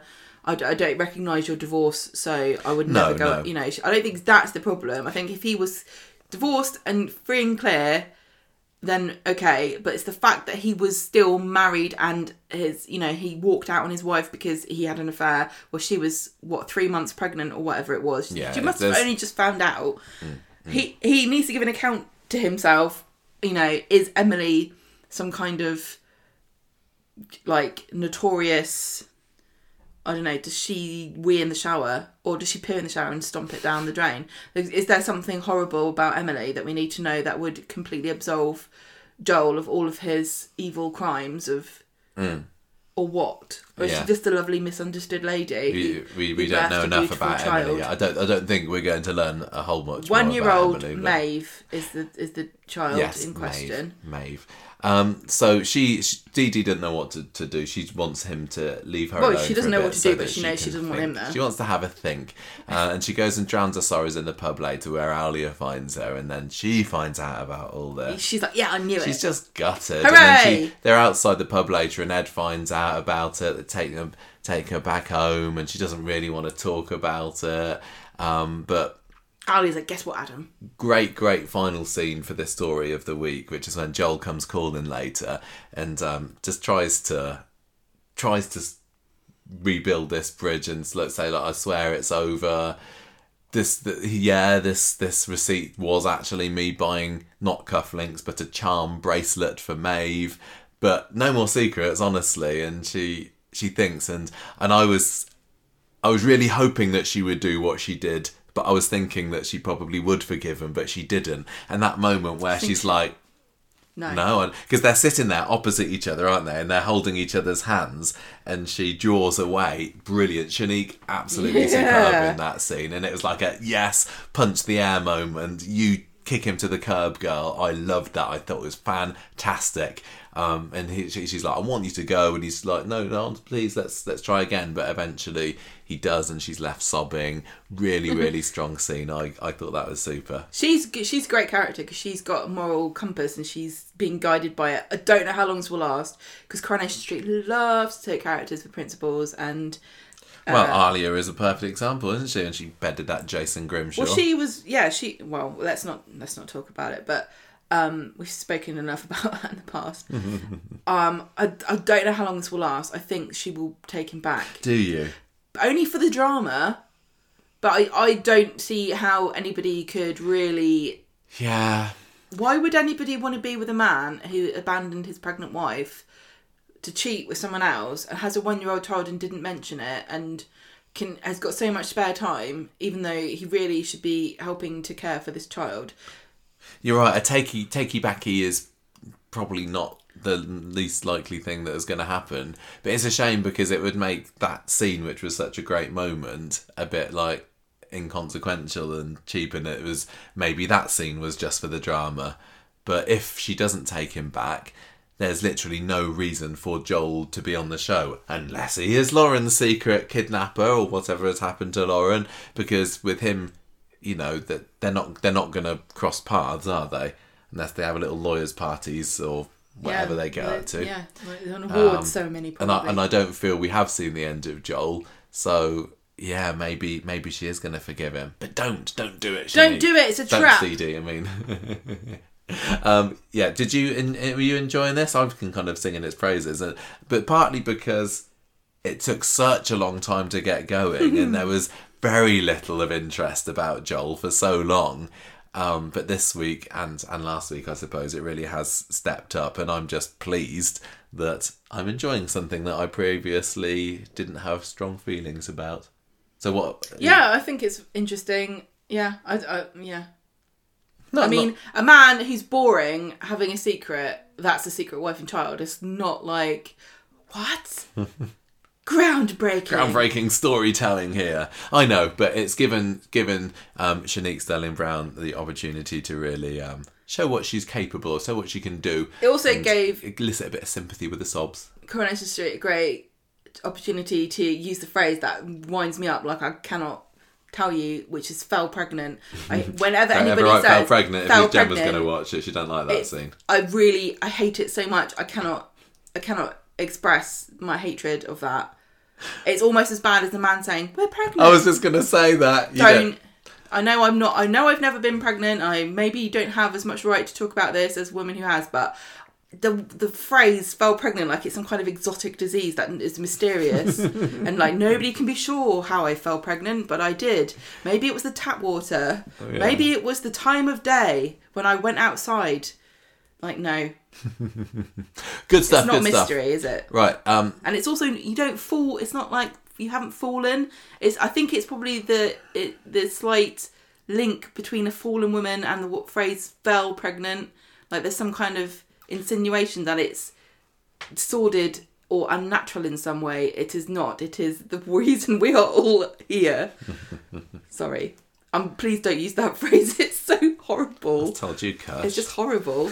No, but no, but I no, but a character using that phrase is a, is a choice that you can make as a writer if you want to say something. But I don't know if you're always saying the thing that you mean to say when people are free to interpret it in all different ways. Okay, okay. Um, now, speaking of babies, could there be way on, one in the way for Tracy? Let's uh, move on to that story. We know that he, you said that Tommy O can't have a baby, but you know that's But been so many times can. before. This story, um, again, took a real turn for the better this week. Not that I've uh, not enjoyed it before, but you know, Steve has not been my cup of tea. Wednesday's episode again.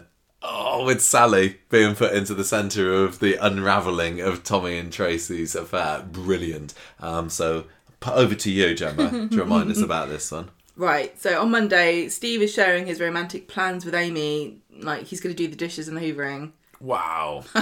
What a man. Whoa. Yeah, yeah, that's just a normal Saturday for you, isn't it, darling? but he needs a help. He needs a help for the next bit. I'm surprised he didn't get her to do the dishes and the hoovering. Actually, Tommy is doing his decorating in the florist. I'm really liking this set. All the the stuff that they're doing in there. We're just seeing kind of little snippets of it at the well, I like the way we? that We it's haven't- all empty and echoey, and they're clearly doing something in a space that I'm. I don't know if it's actually the set, It is, it is, it is. I think it must be. but I'm assuming that it is. Because Preston's Petals is one of the few Preston, sets yeah, that's in. in situ. yeah. like the the other one is um the kebab shop is, and is um, there community centre. yeah it's all inside And you can go and go to the Coronation Street Experience and experience to find yourself. out more f- go online to buy tickets now right so he's decorated tommy's decorating the florist and tracy's not happy with him spending time with steve like he did the night before and insists that she's trying to make a go of it with steve and amy comes in and says that steve wants to take her out for a nice meal so he arrives at the bistro and Tracy is already there. And he's like, I'm so sorry that I took you for granted. I still love you and I fancy the pants off you. So they go back to number one and Tracy's Tracy's like really appreciating all of the love that he's been showing her. And he's like, Ooh, why don't we uh, go and Yeah, he, he's up for a bit of nookie, isn't he? He's, she's uh, like, I'm full. Thinks he's on a promise there. I'm full. There's nothing romantic about being full and going to the bedroom for something. Tracy sees Tommy coming out of the pub and she's like, "Oh, I just need to go and pop up to the shop because I, I am a bit full. I, I really don't want to roll around or do anything energetic if you don't mind at the moment." And she catches up with Tommy and tells him that things aren't going great with Steve. So, But- what, so when Tracy was um, going over and above the Call of Duty, telling Steve how lovely she was, he was, what was that all about? Because she clearly can't mean it completely. She's being is very she? duplicitous, isn't she? Is she It's just trying hard to, assuage her guilty conscience? Yeah, is she trying to be a good wife by praising him for something that she's He not will, yeah, he'll about? never suspect that I'm playing away. No, no. if I mean, well, no. That's that's different to what I'm saying. Like you're saying, she's she's kind of tr- covering her tracks by hmm. By being overly attentive. But I'm saying like maybe she does feel guilty, and she's like, "Steve, you're so great." Maybe, but it it just it doesn't last, does it? Because as soon She as she gets a whiff of Tommy, later, she's like, "Hey, Tommy, um, things aren't going very well, but I'm enjoying you a bit on the side." And Tommy's like, "I feel used," but he can tell he enjoys it, and he tells her she should probably concentrate on her marriage if there's a chance that they could mend it. yeah, out of the two of them, he's been the one that's found it easier to resist, hasn't he? He He's he, probably he got was loads always of very bored housewives Yeah. waiting for a, an afternoon. so Amy finds out that Steve wants to watch Ghostbusters. Ghostbusters with Tracy as part of their romantic night. And She's not impressed because once again, Steve has shown that. which Ghostbusters? Well, he said one. he said the new one. He said the new, But which confused Steve, me though- because to Steve, what does that mean? is it the lady one or the kids one? Lady One, Kids One, or the second of the two originals? There is going to be there's a new Ghostbusters coming out soon, isn't there? Yeah, Everything gets a bit cold and icy in it. it's called Ghostbusters on Ice. Could uh, we've probably made our stance on the Ghostbusters films clear at some don't point in the podcast, but um, we are on the side of the ladies one wasn't that bad. The ladies one was funny actually, and if you don't Actually- think it, it was, I know that you're not. It's not the good thing to say. You're supposed to say, "Oh, that was rubbish," but actually, it was quite funny. But gallingly, the funniest part of it was that was the male character who was the, guy who had Mike Cat as his cat. His dog, I mean. That made me laugh so much in the cinema. I was laughing for ages about that. It's so stupid. I, I, I know I've seen the newest Ghostbusters Yeah, it's because it's got a lot of the old cast in, hasn't it? It's got um, Bill Yeah. Murray and uh, Dan Aykroyd, as has the new one. But I won't spoil anything. I've got more positive memories about the the, The female one, one, I about just- the lady one. There's just there was it's but again I don't want to be mean. It's the same thing that happened with Doctor Who though, when everyone's like, You can't say you don't like the lady doctor because that makes you a misogynist. And you're like, but I didn't like it though. Mm, mm. I'm not going to say that was always You are the case. perfectly entitled not to like the lady. But there are lots of people that didn't like it for that reason. and they ruin it for everyone else. So Wednesday's episode. Oh, this is great. This was so so good. Steve and Tim serenade Tommy in the cafe, which I assume was your favourite part. No, He makes a sharp exit. He finishes off at the florist's, and Tracy's trying to seduce him once more by come back to number one. And um, Steve's off on an airport run. Where's he going to? Is he going to the Midlands? Is it? Midlands Airport, Something which like could be anywhere, no, in this country. He was going on a long drive. It works. So they're back in uh, number one. Meanwhile, Gav is doing his cleaning round. He's a a window cleaner. Window Now, we didn't washer. mention this on the podcast last week, but like like we said earlier today, he is the new Craig Gazey, and um, he's the new cheeky chappy window Graham cleaner. Proctor. Yeah. Um, he's go- he's going to clean the windows at Oh number yeah, I forgot that the actor and the character are not the same person. No. This was funny. So he's got his ladder against number one's windows. He climbs. Tim's like, "Go on then." He's, I he's just like I'm scared of scared of ladders. I've never, he's, I've never climbed a ladder before. You don't need to climb ladders to be a window cleaner because our window cleaners just have a long stick. Well, I think didn't Tim, didn't doesn't Tim say Yeah, this I to him like I had a pole I, Yeah. I I love how he's kind of taken him under his wing a little so bit. So Tim's but- like, "I'll show you how to do it," and he climbs up the ladder and looks through the window, and he sees Tracy in bed and assumes it's Steve. that she's with, of course. Yeah, so we don't she get to see it. she rushes Just- down in her dressing gown and calls him a peeping Tim. that was funny. That would have been a, a, a alternative name for his window business. yeah. peeping Tim. Um, she says, "Don't tell Steve about this." So she immediately reveals that it wasn't Steve in there with him. No, I don't. No, I don't think she does. I think that she's more like, don't mention it to Steve. He's embarrassed. I can't remember. Oh, I okay. don't, yeah. No, I didn't think she did, but the way you've written it makes it sound like she did. I think at the time I thought that that's what she was. She's saying. like, "Don't say anything to Steve because he'll be embarrassed." Hmm. Um, so Tim and Gav slope off to the pub, and Gav's beginning to second guess this career choice. Sally tells Tim she's not happy with the paintwork that Tommy's in- been doing. in the bedroom and she wants Tommy to come and redo it. And Tim says, I think I saw Tracy and Steve doing it. And Sally's like, This this was the beginning she's of such some absolute peak Sally. She's Yeah, like she she's we, we, we all She know this we all know the Sally shocked gif where she's you know she's on the phone and shit and it's like oh, and and this we got this and he's like don't say anything don't say out and she, yeah this the smirk that, that her face turns into is like I have got some prime gossip Well, here. I also thought that she was turned on. Do you reckon? Yeah, I think she was like, I bet she was actually. I'd actually quite I bet like Sally would well. like to get caught. why doesn't Tim? Yeah, oh, she's such a. But right. thi- this one of the things I loved about this was Corrie isn't about neighbours gossiping anymore, is it? Where No, that used to be, be. such a core part of of old Corrie. People took curtain twitching and oh, have you heard the latest Well, about so and so? if And you- then Sally had this prime bit on Wednesday's episode. If you missed that, why not download Nextdoor, the app which replaces Coronation Street gossip? So, so and she's like, bombards you okay, with annoying emails. I'm finding. I love the I love the bizarre like everyone's unhinged, aren't they? Mm. I it's not just your local area. If you if you have next door and you're worried that you're surrounded by weirdos, I've got friends who've got next door and they're also surrounded by weirdos. so um, she's like, okay, oh, I won't say anything. But then when she sees Steve later, she's like, oh, Steve. I love it. She just kind of sidles up to him like I know drink?" something about. Yeah, he's got he's got a can of something, a pink can of She's energy. like, oh, you've had a busy morning. And he's like, yeah, I have. I have had a busy morning. I've been hard at it all morning. and Five hours it took me. Honestly, it's the sort of thing that could have been like, okay, we get it now, but It was this hilarious. time, and is not the only one of these innuendo innuendo laden dialogues in the episode. It was just like, I'm loving this. Don't ever stop. Oh, I yeah. can't. I haven't had. I've not written down down any what of any of it, what it was. This was a scene. This was again is- Ian Kershaw wrote this. Yeah. This was one of those scenes where I'm watching it and I'm not taking any notes. This is why I haven't got any. You get scenes every now and then that's like, I just want to watch this. I can't write notes for the podcast because I'm loving it so much. And, and this was it. But it was all totally double entendre. Yeah.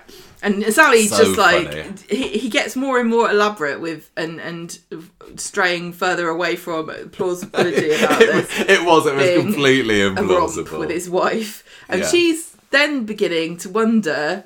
She, she realizes that he's talking about going to an airport, eventually. and then she's like, "Well, who the hell was Tracy in bed with?"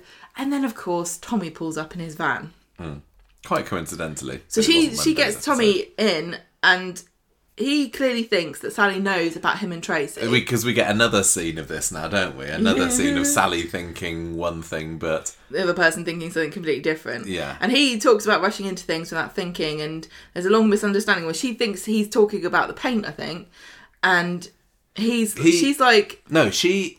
He, He- thinks that she's Oh. inviting him. yeah, yeah, yeah. She thinks, He thinks that she knows about the affair. yeah, and she wants him to come upstairs. Yes, because he thinks he- that she yeah. wants him to pay her off by bonking her as well. Yeah, so she's like, come upstairs because you know, and he's like, oh, she wants him to sort the painting out. He thinks she wants him to give him one, Yeah. and she'll say, she says, I'll, I'll put it on. She, your- she literally just wants him. This is so confusing, but it shouldn't be. She literally No, just don't think I'm wants him to do the paintwork better, Yeah. but he thinks that she knows about the affair. Yeah, I think we've said And that. And she's like, "Yeah, I'm, I'm even going to put it on your website about how great you are." Yeah, I'll review you. yeah. So Sally comes in and finds No, Tracy comes Tracy in. comes in and finds Sally there. not Sally. I think it's not Sally. I think it's Is it Tim? Not Tim. I think it's Tommy because she says we're in the clear. Tim thought Oh I yeah, was with sorry, Steve. you're right. You're right. this is, sorry, I'm doing a really poor job of this. It's not your Tracy fault. comes in, it's finds Tommy Tim. painting. Yes, yes. Tommy. not Timmy. You don't need to speak. You don't need to say anything. I think that's for the best. She says, We're in the clear because Tim thought I was with Steve. And then Sally comes in and she's confused. Why is Tracy there when I thought, you know, what's she what's gotta do going on? And she says, um, Oh, I was just talking to him about something in our in my place. And then Sally bumps into Mary in the cafe later, and she gets told that Tracy whisked Tommy off somewhere for lunch, and that he finished work before. And this is when she puts it together that actually the person that she that Tim saw Tracy with was Tommy. Yes. Tim, we were explaining this so badly. it's like writing's hard, isn't it? It's like writing's is hard. hard. This Right. was, it was just the whole lot was perfectly pitched. This great. could have just taken place over one scene, but the fact that we had what four or five scenes of Sally I love getting these little jigsaw pieces, the misunderstandings, and then the people penny talking dropping over here. Mm. each other. This is very Shakespearean. This is what we've loved in this country, and they the world. And the, and the, and Sally centuries. Sally was the perfect character for this to happen to because she is such a snob. She loves to look down her nose at people. She loves a gossip, even though she would never admit it. No, she's and, and it's also a, it's also a bonky rompy story, which is what Sally's all about at the moment. So Tim gets chatting with Steve in the pub later, and is just about to find out that there was that he saw Tracy with somebody that wasn't Steve. Hmm. Sally comes and extracts them both, and sends Gav away, and he knows he's got to keep quiet. But he sits, she sits Tim down and says, "It wasn't Steve." In bed with Tracy, it was Tommy Flaming Orpington. What a what a cliffhanger! I love that, and the fact the Flaming it was, Yeah. and it's even got the same Classic. number of syllables Yeah. as Wendy Flaming Crozier. it was oh, thank you very much. Um, That was fun. That was good fun. For, for I think us we all that enjoyed that. escapade. A I lots of people said that. Wednesdays was peak Corrie, and uh, that's not um, Yeah. that's not an unfair summation. But what now? But what, what now? What is gonna happen? Do you think that Tim would? Um, I feel is sorry he going to feel honour bound as with the lad's code to go and reveal to Steve what's been going on? well, I'm just gonna say I feel sorry for Tim because he was on a promise with Sally up until the point she found out about infidelity. Now she's just worried about that. Mm-hmm. But I'm sure that she was raring to go before she uh, made that discovery. Yeah, yeah, you're right. You're Missing right. out now. I think uh, Steve owes Tim a shag. Yeah, do you, um, I I just can't believe that Sally can keep this to No, she herself. won't. She, she, Tim, Tim knows, and She's Tim probably going going to to tell. Tim knows. It's not her. It's not her place. I don't think she's gonna. I think now she's told Tim she's unburdened herself. I think it's gonna be Tim that tells. She just wanted to tell someone. It's Yeah. like passing it on, Yeah. like the ring video. Come here, let me tell. you." But I, I want. It could also go like. Sally tells Tim, "You mustn't tell, you mustn't tell," and then Tim I'm finds it difficult. But then he doesn't tell. But then Sally can't help Oh. but say her tell herself. Um, so many ways this could go. So this time next week, will it all be out in the open? Is it going to happen quickly? Do you I hope, I hope it doesn't pro- get prolonged. No, I don't need this to be a long extended again, affair story. If you- they can tie it up in the next few weeks, I will be left satisfied. Just as Tracy was. You you made an insinuation when we began speaking about this that you thought that Tracy might be. 18 months away from being abandoned with a bracelet. It's possible, o- only because they mentioned um, Tommy's infertility. But there's The there's not been anything so like- far. This is this is what's so this is so funny because in real life, if someone said to you, oh, "Yeah, I, I can't have children," you'd be like, "I'm I'm so sorry." You wouldn't be like, "That means you're gonna have a child soon."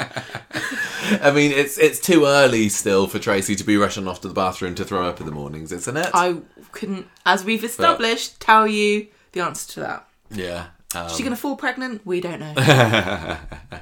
uh, great, great. So it was just a it was just a fun little adventure. There's no deep discussion No, we don't to need to. There's no here. issues here. No, Uh, we don't care about the paint color. no. No. Great stuff. Great, great, great. Well done. Um, right, the far So I don't really mind. right. I don't really storyline. mind if you say full pregnant. I just reserve the right to go. Gemma, Gemma's got just. a It's fine. I'm not going to please. her. I'm not going to please you. Right. Um, the, the less interesting story, but still obviously had a little bit of mystery in the far right one. I saw somebody, and I can't remember where I saw this Mm. or what specifically the wording of this was, but somebody wrote something like, Bethany's quite strange, isn't she? I'm like, yeah, she is a bit, isn't she? She is a bit weird. Is she? Yeah, she's a bit weird. In what way? She's just a bit weird. Oh, okay. I, do I don't, I just think she's, yeah. Um, right. So Odd duck. Um, Bobby last week found out about Lauren's bruises that we still don't know the source of exactly. Well, she said she fell down the She stairs. says she says she did, yeah. But he comes into the cafe and she's quite cold towards him. Um, and he's like, you know, I, I also know about you doing Ovids as well. And she is not impressed to find that all her dirty laundry has been aired. Um, and she's like, I do what I want. I'm, I'm 18. I'm not meeting with these guys or sleeping with them. Nothing to do with you. Bog off, Bobby. Um, Bethany comes into the cafe later, and Lauren's like, Right, I, I could do with a bit of extra money. Could you write an article about being brainwashed by the far right group or something, please? That'd be, be quite interesting. that would make sense, wouldn't it, Bethany? It's not as um easy gossip as the catfishing, like shocking. It's oh not my as, gosh! it's not as Ooh, but I'm loving lazily, it. lazily salacious to read, is it? It's, it No, it's like oh, that's a bit sad, really. Yeah. That's a bit. Ooh, it makes me quite feel a bit tragic. Yeah, but you know, an article's an article, and uh, Bethany's. At first, she's like, "It's not. It's not going to make a whole lot of money, but maybe." Are you in touch with anyone from the far right group? No, says Lauren, but I could give you some names. Can I get some quotes from them? Like Hitler wasn't wrong. I didn't. I don't know what Bethany was expecting them to say. You What know, they you see when because she later on uh, was it Wednesday's episode or, or, or later on today. Oh, she says, contacts them. "Oh, I've contacted them, and they didn't want to know." and they were like, "Hi." What was she expecting for them to say? Like, I'm not really racist, but I'm really scared of the person, yeah, the person that's Have in you charge. been following so- the Mason story? Because I'm Dylan. I'm Dylan. I'm, I'm, I'm the. Dylan of the far Yeah, right group. Yeah. yeah. I don't, I don't really. But She's like, "Hello, can I just get you, s- just get a few like kind of breezy, easy quotes for Chit Chat magazine? I can maybe put on the cover Yeah. about your racist past and how you groomed a, girl into helping you bomb someone." I, what I want to know is, and maybe, maybe this is something obvious, but can't they contact Spider? No. Is he not? question. Is Spider not allowed to reveal information about this because it's his job? Is Why he you allowed to spread Toyah? the goss? Well, yeah, it could be. Toyah would love to get involved in this story. If Toyah's got a more interesting story than than Lauren. Hmm. I was, I was stuck in a van by a mad woman who was. oh my my my my boyfriend was secretly an undercover cop. There's loads. There's so much Bethany drama that Bethany so. could write about. She's just like. It's like I'm trying to think of a good analogy. It's like she's she's in a, she's like in a. she's in a like yo sushi watching the sushi go by her on the conveyor belt. She doesn't quite understand. She's eating pickled ginger out of the jar. like, oh, is this is this all there is? Like, no, grab yourself a nice big sashimi plate and tuck in. What are you doing? anyway, Licking um, wasabi off a spoon. Maybe maybe she's just going to kick herself later when she realizes she could have asked Spider, but never mind. Um, so Bethany is going to do a bit of investigating, but she's not really had much luck. But the editor has agreed to let her write the article. Lauren's going to get twenty percent of the hundred and she's not impressed with this. She does do the maths pretty quickly, but I suppose she does work in a cafe, so mental arithmetic is important. And she's like, I'm not I'm not spilling the beans for that little. And um, Bethany heads uh, heads off, saying, "Oh, fine, that's fair enough." Then uh, Lauren spots that because this is Monday's episode, quite conveniently, she's left her bag there. And when Bethany returns, quite conveniently, Lauren happens to be just in the middle of rooting through it. And she's like, I was just looking for ID to find out whose bag it was, but Bethy doesn't believe her. And Roy has got no choice but once again.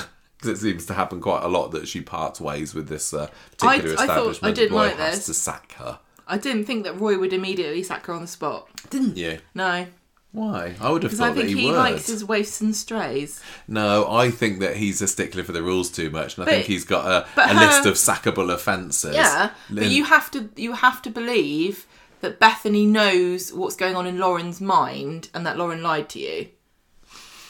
What? n- So could so is Roy Bethany saying, well, doesn't maybe believe he her. was just trying to. fi- She, was just trying to find out that it was. I. Bethany doesn't believe this, but she doesn't know.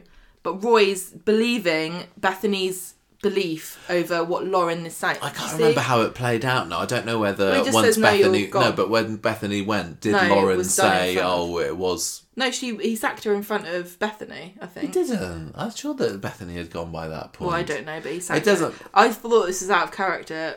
I think he would have said something like, "I'm going to choose to believe that you were looking through." But obviously, this is just I Coronation know. Street. I could I could buy Roy doing this. Coronation Street is trying to force Lauren into whatever behaviour it is that she's doing that is causing her to get bruises Mm. In order to get money. Yeah, it doesn't. Roy's fine. He's got a million other people working at that cafe. He's got Bernie. He's got Shona. He's got does Evelyn sometimes work there. I can't remember. He he'll, he can make do without Lauren. It's fine. He can probably do it all himself, to be quite frank with you. It's fair, fair. Um, so Wednesday then, Bethany tells Daniel she has contacted some far right people, but they're not too happy about wanting her to write about them. Well, they're like, what percentage do I get? yeah, that's true. You get 20% If, of if Lauren gets 20%. twenty percent, yeah, so what's twenty percent of thirty pounds? I probably should be able to do Six that, pound, but not lot. What? Oh yeah, it is. God, you should teach maths lessons, not If me. it's, if it's money, I almost always know the answer.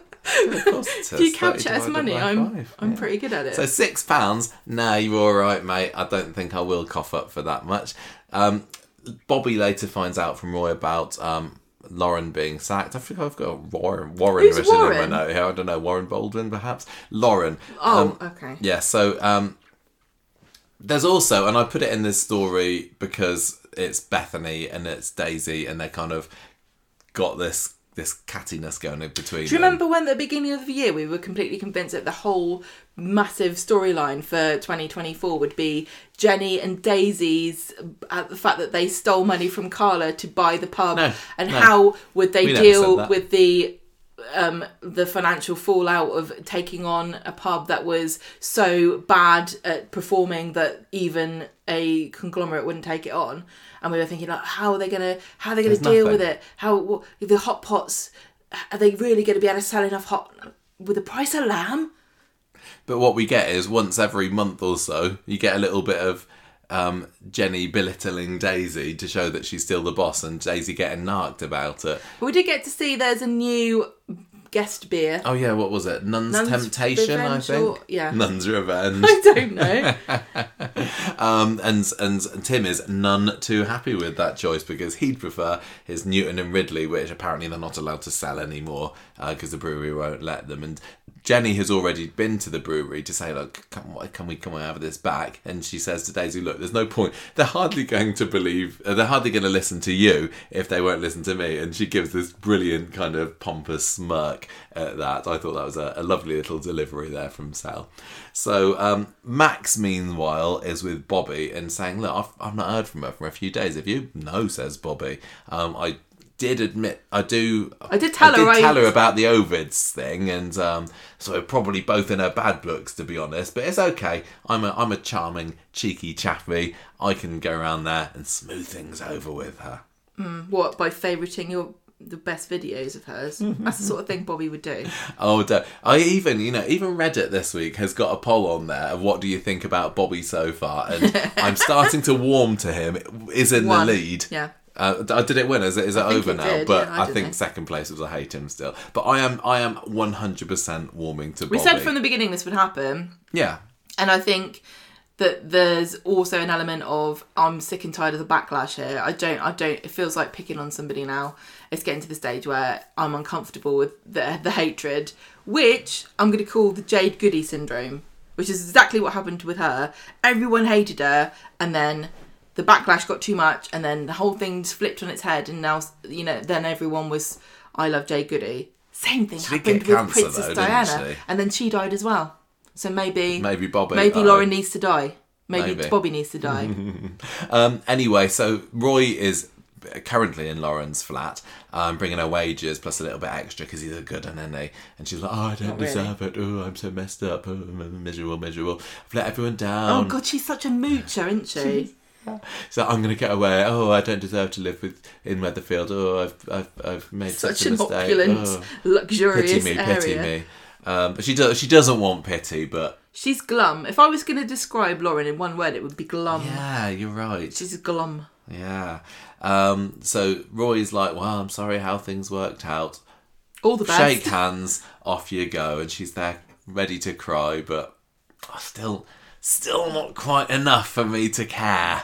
Sorry, it's, Lauren. the, it's just the, how readily she feels sorry for herself. It's it's the Alya victim syndrome where Yeah. it's such a comfortable role that she seems to relish in Yeah, that I, I can't join in this- with her. again, She's doing enough pity party. This isn't a slight against Cait Fitton's acting. No. She's doing exactly what she needs to.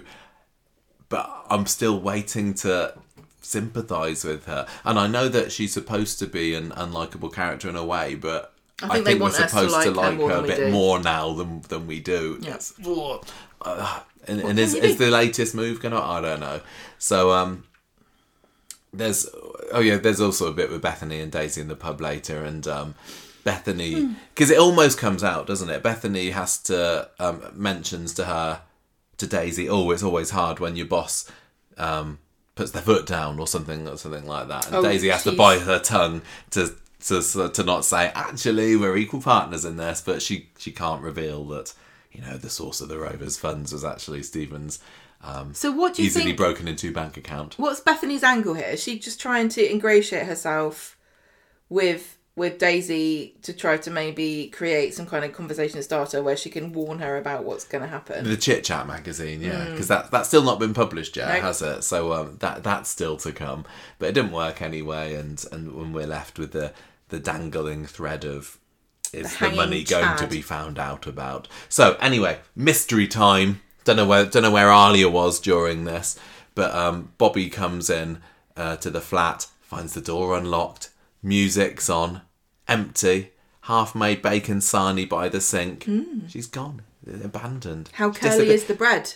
That's just Not something so I picked curly. up from um, True Detective. So he has a he has a bit of a look around and, and he, he goes back off again because she's clearly not there. And um, he meets up with Max in the factory later and says what happened. And the Max says, "Oh, she's probably just nipped out, no big deal." But Bobby is less convinced. So um, yeah, I think. Well, I think one of the We- here two we have a mystery here here. is smarter than the other. Do you reckon? Yeah, I think. Well, Bobby's got glasses, so he automatically wins. clever. That. That's how we tell between you and me. Yeah, I've got. it? I always wear glasses, and you only wear glasses sometimes. I well, yeah.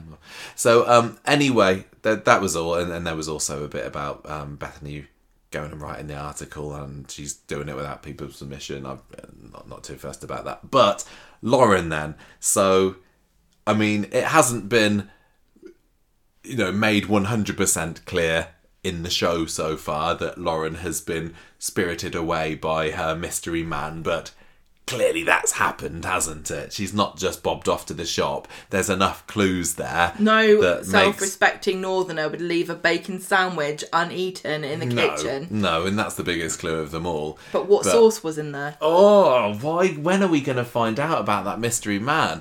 I've got a, my worry is that by the time we find out, the level of interest I currently have about it is going to have dissipated. Or they would have leaked Now is the prime accident. time. Yes, if this leaks, I'm going to be so fuming. Or oh. if Coronation Street just announced. Next week on Coronation Street, we'll find that the mystery man is actually Ken Barlow. Oh no, don't do it. I, I hope that the first time I find out about who this mystery man is, we'll be watching the programme. And I'd really actually quite like it to be nobody that's on my Who's Lauren's Mystery Man video, but, still be a character yeah. that we know. Not like oh, Doesn't it need to be ra- turns yeah. out it was It was random Frank. extra three, yeah. Not Frank, he's a bully. He's not. A, he's not. who's A, Frank. Frank- oh, the Frank no, the no, George different bully. Frank. Different you think different Frank? Yeah, Frank's Frank's the name for Frank Spencer. on Coronation Street. Frank. Um, what's his name? Frank. Frank Carla Bruno. Rapist. No. Frank Factory. Yeah, Factory. What's his? Factory Frank, they called him. Gosh, I can't remember. Um, Frank, Frank, Frank, I don't know. I, Frank. Oh gosh, Foster, Frank Foster. Thank you, everybody who's been calling out. Wow, listeners you that. There we go.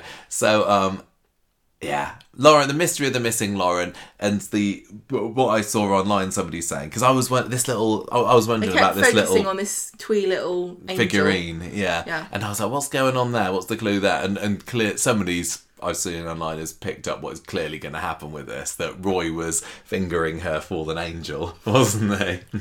Okay. And so Lauren's going to her flat's going to be like looked over by the police. yeah. Forensics are going to get dusting for prints. Oh, Roy's prints are on here.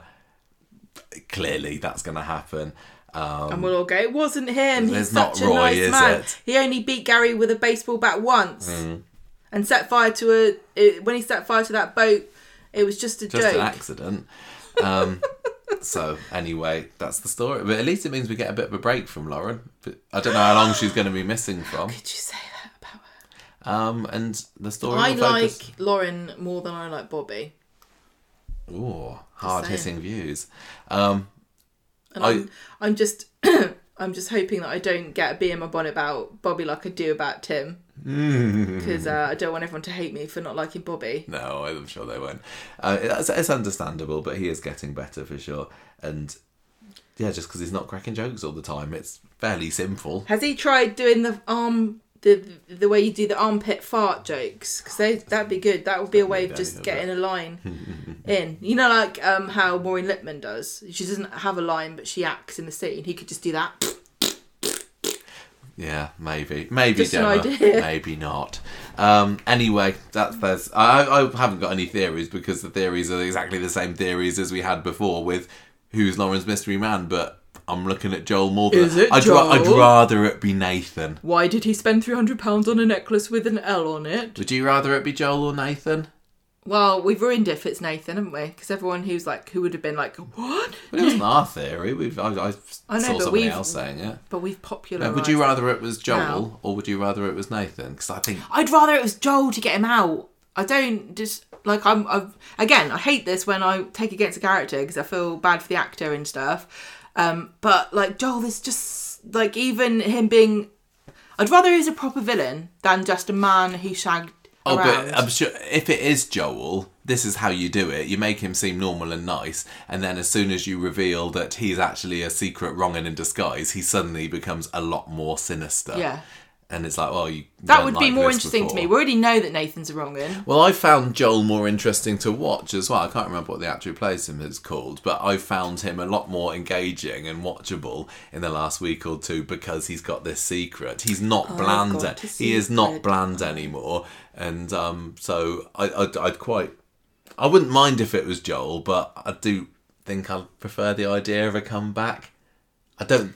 I, I think it, there's a risk that if it's the Nathan story coming back, then it's just going to try and dredge up the the past and try and make another. Calum Lill. There we go, and make another thing out of what was one of 2017's best stories, um, and it could end up tainting it. Maybe I, I don't know, but yeah, my heart says I'd rather it was Nathan. My head says it's probably more likely to be Joel. But then what's the future for Joel? Well, I mean, he's clearly a wronger, and he's. I don't. I don't believe that Joel is going to stay in the show. I know, but So if, but is if- that all we? Is that all there is to know about Joel? He just got a secret wife and kid. no? Because Dee said there are no more secrets, are there? And he said no, there are no more secrets, which clearly is code for yes, there are secrets. So whether he's involved in being Lauren's secret mystery man Maybe and necklace giver, or whether he's something else, Maybe it he's doesn't matter. Nathan's He's not evil going to lawyer. stay, is he? He's not going to stay. Hmm? Maybe he's Nathan's oh, evil lawyer. Maybe, maybe. Right. Finally, let's just whiz through this this Leanne story, which, which wasn't much to be honest. But um, over to you. On Monday, Leanne's like, "Hey, mum." I think we think that she was phoning Stella. I'm not sure because she wants to get married in Are France. she's like, she? "Mum, are you in EastEnders now?" Right. Okay. Anyway, sorry. Can I just get right? Uh, we want to get married in the south of France. You live there, don't you? Yeah. What part of it is it a good bit or a, a crap bit? Right, right. Anyway, it's irrelevant because it's not going to happen. anyway, thanks. Speak to you later. It could be that she was just speaking to Gail on the phone. I don't know. Well, she wants to get married in the south of France. Nick not so keen. Her and her and Toyah are like, oh, oh, I've got a Pinterest board about it. Nick comes in to see David, and he's like, I'm not. Wallace and Gromit have been talking about it. Oh, this is a this is well done because they're speaking at the door, aren't they, of number eight? And David says, "Oh, Wallace and Gromit have just been talking about your plans." And then we walk in and we say, we see that. I mean, it couldn't have been many other people, but it was a nice kind of setup and then reveal of who he's talking about. And it is Gail and Audrey. yeah, Gail Nodger says it. You didn't say Audrey. I'm sure, I did. Oh, Um, I they've been talking about it. They go inside, and David's making a comment about it maybe being called off. And Gail is very intrigued. But Nick says, "Look, I've not got cold feet, I'm just taking my time. I do love her, and we're soulmates. And Gail says, If you've got any doubts, not going through this again. and Nick's like, No, I don't. Yeah, Gail's not always been Leanne's biggest fan. Has No, she? she's hated her from the beginning, which I think is great. I love I love people that hold grudges. and Nick returns home, tells Leanne that they might want to scale back the idea of getting married in France. It's a lot of money after all, and you can get the same cheese in Tesco. And, and that As- I said before. it. Yeah, yeah. So, um, g- good week, good week. I thought that. Also, it's too hot in the south of France. Ugh. And most people don't mind that, Gemma. Why would you go somewhere that's hot? You, you, you don't make I'm not even joking about that Right. question. It doesn't make let any us sense let us me. rate the week. um, Wednesday was absolutely fabulous. Monday was good. Um, you can tell it's a good week because I'm really torn about who to give my character of the week to. You know, some weeks it's like, oh, I don't know, nobody really. Or who got to pick? Um, Mad Lad, as it was last week. Oh, yeah, Mad Lad. Um, but this week, character of the week, this guy, I could easily go Sally. I could go Sean. I could go Dee Dee. Um, I could go. Actually, maybe they're the main ones that I, I think Sean for. is mine. Oh, explain yourself. I just thought he was. I thought it was a nice opportunity for everyone to be reminded that Antony Cotton can actually do dramatic performances. I liked the situation that he found himself in. It was in- interesting to me to watch him struggle with this new knowledge about his son.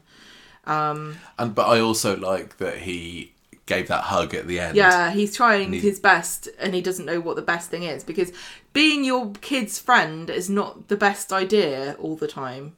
You know, Mm. Even if you feel like maybe the punishment's too harsh, sometimes you have to do it. Yeah, And yeah. and I think he struggled with that. And um, I think Antony Cotton did a really good job of being able to portray those kind of conflicts without having that many sounding boards. Like I've said before on, on um, soaps, one of the biggest hurdles is you don't get an internal monologue, and so characters have to either like have to have a friend or a confidant or something to tell their emotions to if they or their thoughts if they can't Yeah. portray it, you know, by acting. And he, I think he did a really good job. He did. He was great. I mean, Tony Maudsley also fantastic in this story. George wasn't a big enough character for me to make him character was of the great. Mm-hmm. week. Um, oh, do I? I'm really. I'd really like to give it to Sally because I just enjoyed those scenes so much. Sally's already. She's very high up on our character of the week list, isn't she? But she hasn't been Mm, character of the week for popular a long time. Um, oh, I think I think it's Sean as well. I think he just pips her for for appearing more He prominently in two episodes. Um, He hasn't had much of an opportunity, so for just give him. for sticking to his Throw him a guns when he didn't sort of throw Dylan a, a, a all singing all dancing 16th birthday party, but the performance when he found out about the um the the, the text, the forgiveness at the end. I, just about as much as I adored Sally on Wednesday, I'm going to give it to Sean. Um, I am going to score this episode of Coronation Street um, four bottles of the Bistro's third finest red wines. Please, Toyah. and you? I'm gonna give this episode um four bamboozled window cleaners. Fine. Okay. Oh, sorry, it wasn't good enough. No, sorry, I didn't okay. pick your other option, which I don't even know the reference of. Four trips for Mrs. Widdecombe to the aquarium. I don't that know was what that was from. Daniel talking about um, Bertie's little dinosaur, fluffy dinosaur toy, wasn't it? You're not paying attention it named that, after Anne Widdecombe? clearly so. Um, right. Good job, Coronation Street. Let's hope next week's another good one as well. um, time- Yeah. Yeah. Yeah. Do it. Time for the news. Okay, on to the news then. Now, if you. The first thing you do when you listen to Conversation Street every week is skip straight to this news section to find out what the Corrie cast have been up to, and you're thinking, why aren't they talking about John Savident? We did start the podcast with that. We have nothing more to say in the news section, um, but we started off today's episode with a bit of a tribute, and there is more to come. Um, what we are going to have as our top story this week is Bruce Jones has done a bit of wrestling, hasn't he? He's made his wrestling debut in the Sovereign Pro Wrestling, and we talked about this when it was advertised a few months ago. You remember? Yeah. Yeah, so um, he's he's he's done it now. He's stepped into the ring. Um, I've not found a whole lot on in in by, uh, in reports about it. I, I heard that um, he was wearing his like Les Battersby double denim. Um, he came into rocking on over the world by status quo, and uh, it just sounds, sounds like a lot of fun. And he was getting all the crowd chanting "Les Les Les." I think is amazing. Um, I don't know if there's any videos online about it. I suppose I haven't looked too hard with it, but um, There we go. that's that's the top bit of news this week. Bruce Jones has done some wrestling. Good for him. Then we've also He's got seventy one. He's I know. seventy one. Ryan Thomas came joint second. He played Jason Grimshaw.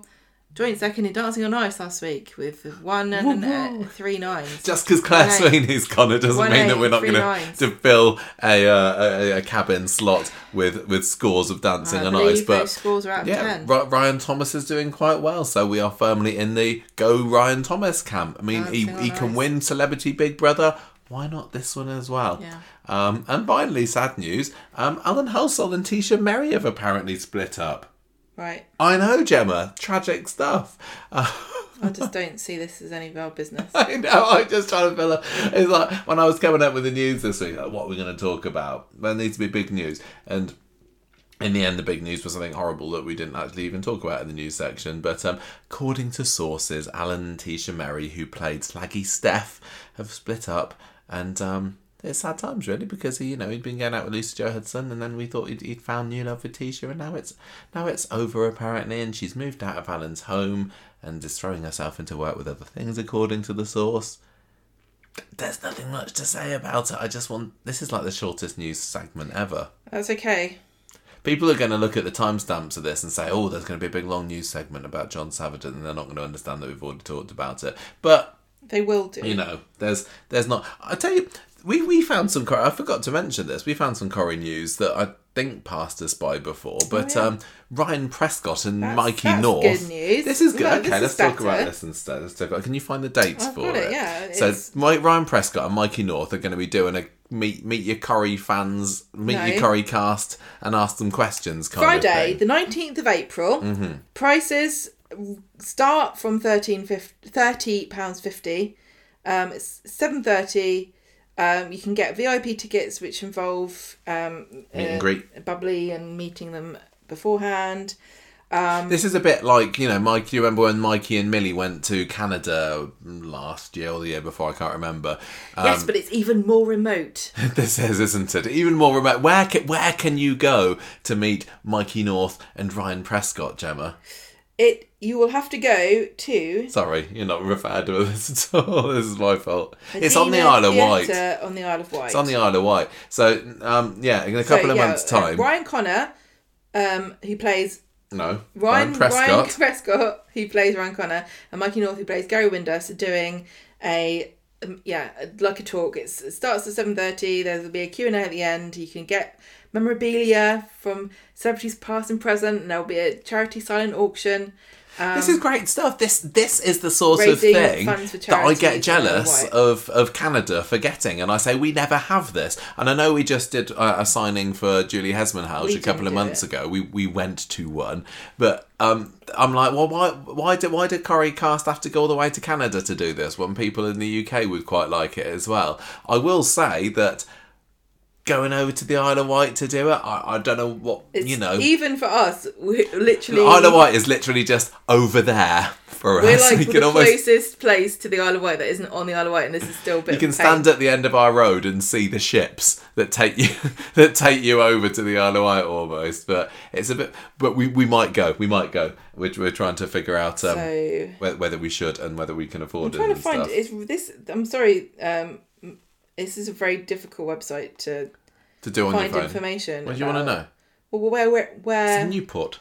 okay, Newport. Yeah. So we we may well on that date get a little ferry across to East Cowes, go to Newport, go and meet up with Ryan Prescott and Mikey North and say, hey, remember us? VIP group meet and greet. You get to go in uh, from six fifteen Oh, for a, for a personal session. uh, like Nibbles, they, they'll sign a personal item, no paintings, and you can have a professional photo opportunity on the red carpet, and front two rows of the allocated Oh, there we premium go. seating, and you can pose a question in a relaxed atmosphere. I'm just like really, really curious about. I'd, I'd quite like to go, obviously, because um, Ryan Prescott's a lot of fun. Mikey North is like the nicest guy. great. I'd really be interested to see this, obviously, but I'm also really curious about who else will be there because it's on the Isle of Wight. I am a and bit is there an about this. is there an untapped like wealth of Coronation Street fans on the Isle of Wight? It's not.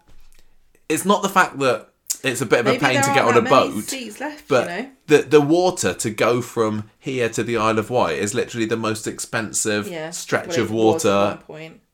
in the I don't know if it world. still is. Is there are there not many seats left? Is this fully booked? Oh my gosh, we need to get this booked quickly. Don't tell them about this. Don't, right, uh, we need to book our tickets before this goes out. We wow. have to check we can go because we've got to go on the ferry and it takes a long time. Yes, we need to sort out should the timings for this. They'll Yeah. wait for us, won't they? Guys, Anyway. you not? If you're one of the people that have almost booked up all the tickets for this Well, I don't know if that's. I don't know if that's. That's all the the VIP. There's a few pe- people have gone for the old VIP right? thing, and I haven't looked at the other one. It's Okay. a bit, bit of a weird website. I'm just gonna say.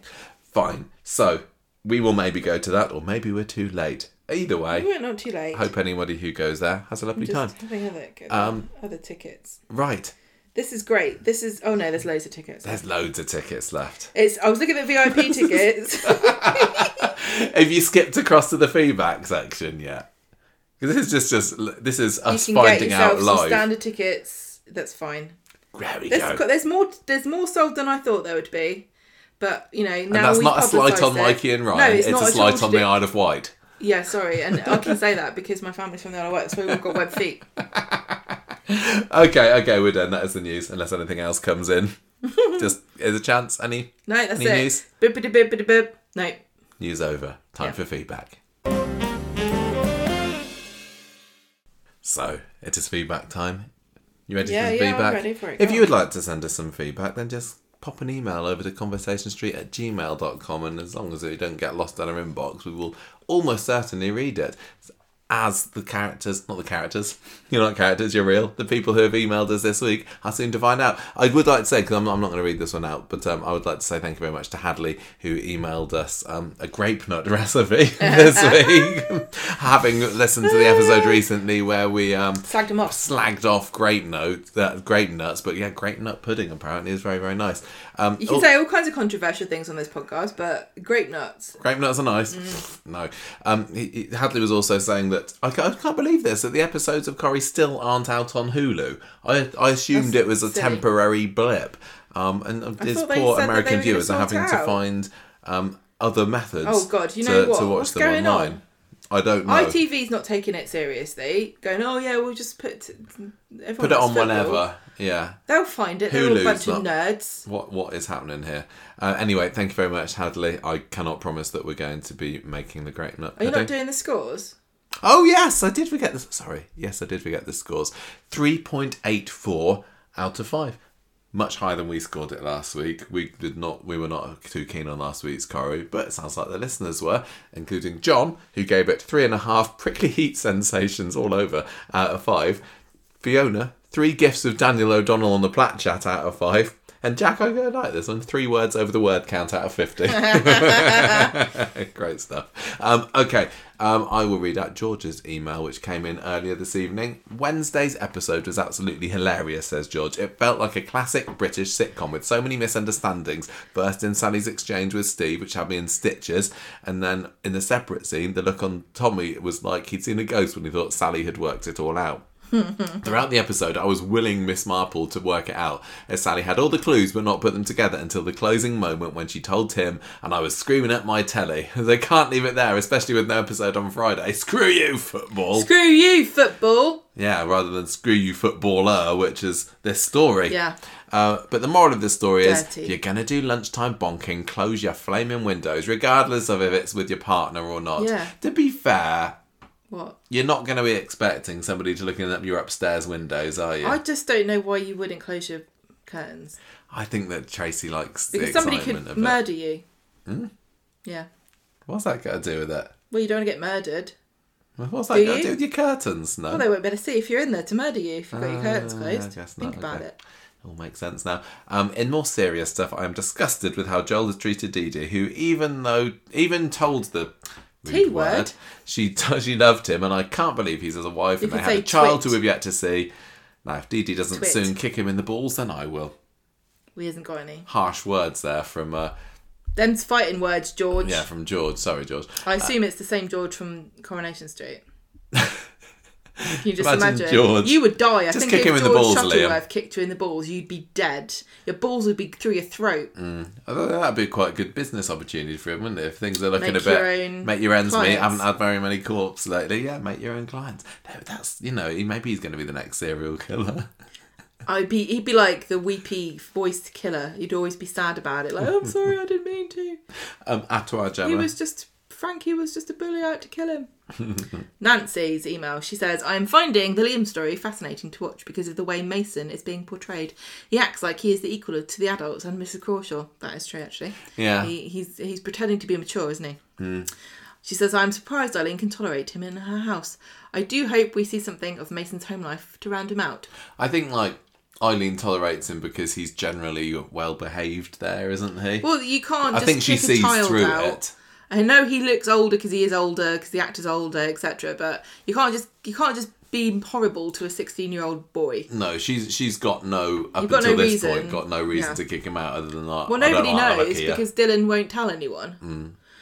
Nancy says Bobby could end up saving Lauren over her mystery man. The reason of this, From the mystery man. from the mystery man. The reason the subject of Rob Donovan is awkward for Carla is because she is the one who figured out Rob killed Tina. Yes, very true.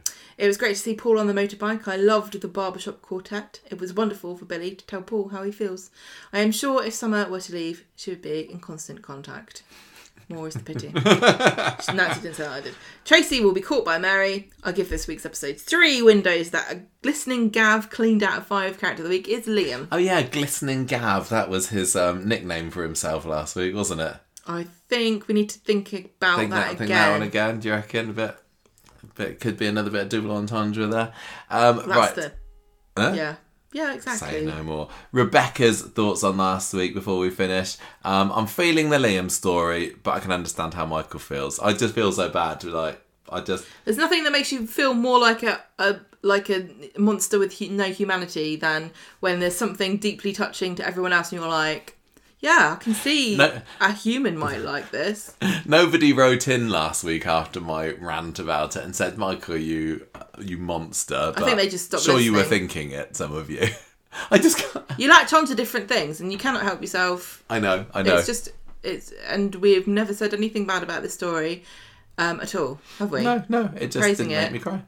Um, anyway, uh, but Rebecca suggests maybe Can't I think of Liam like a cat. Imagine if someone was being oh mean my to a gosh. cat, and they're like texting the cat, going, "You, you're a horrible Calling him cat. a cat, rat cat. You're a horrible cat."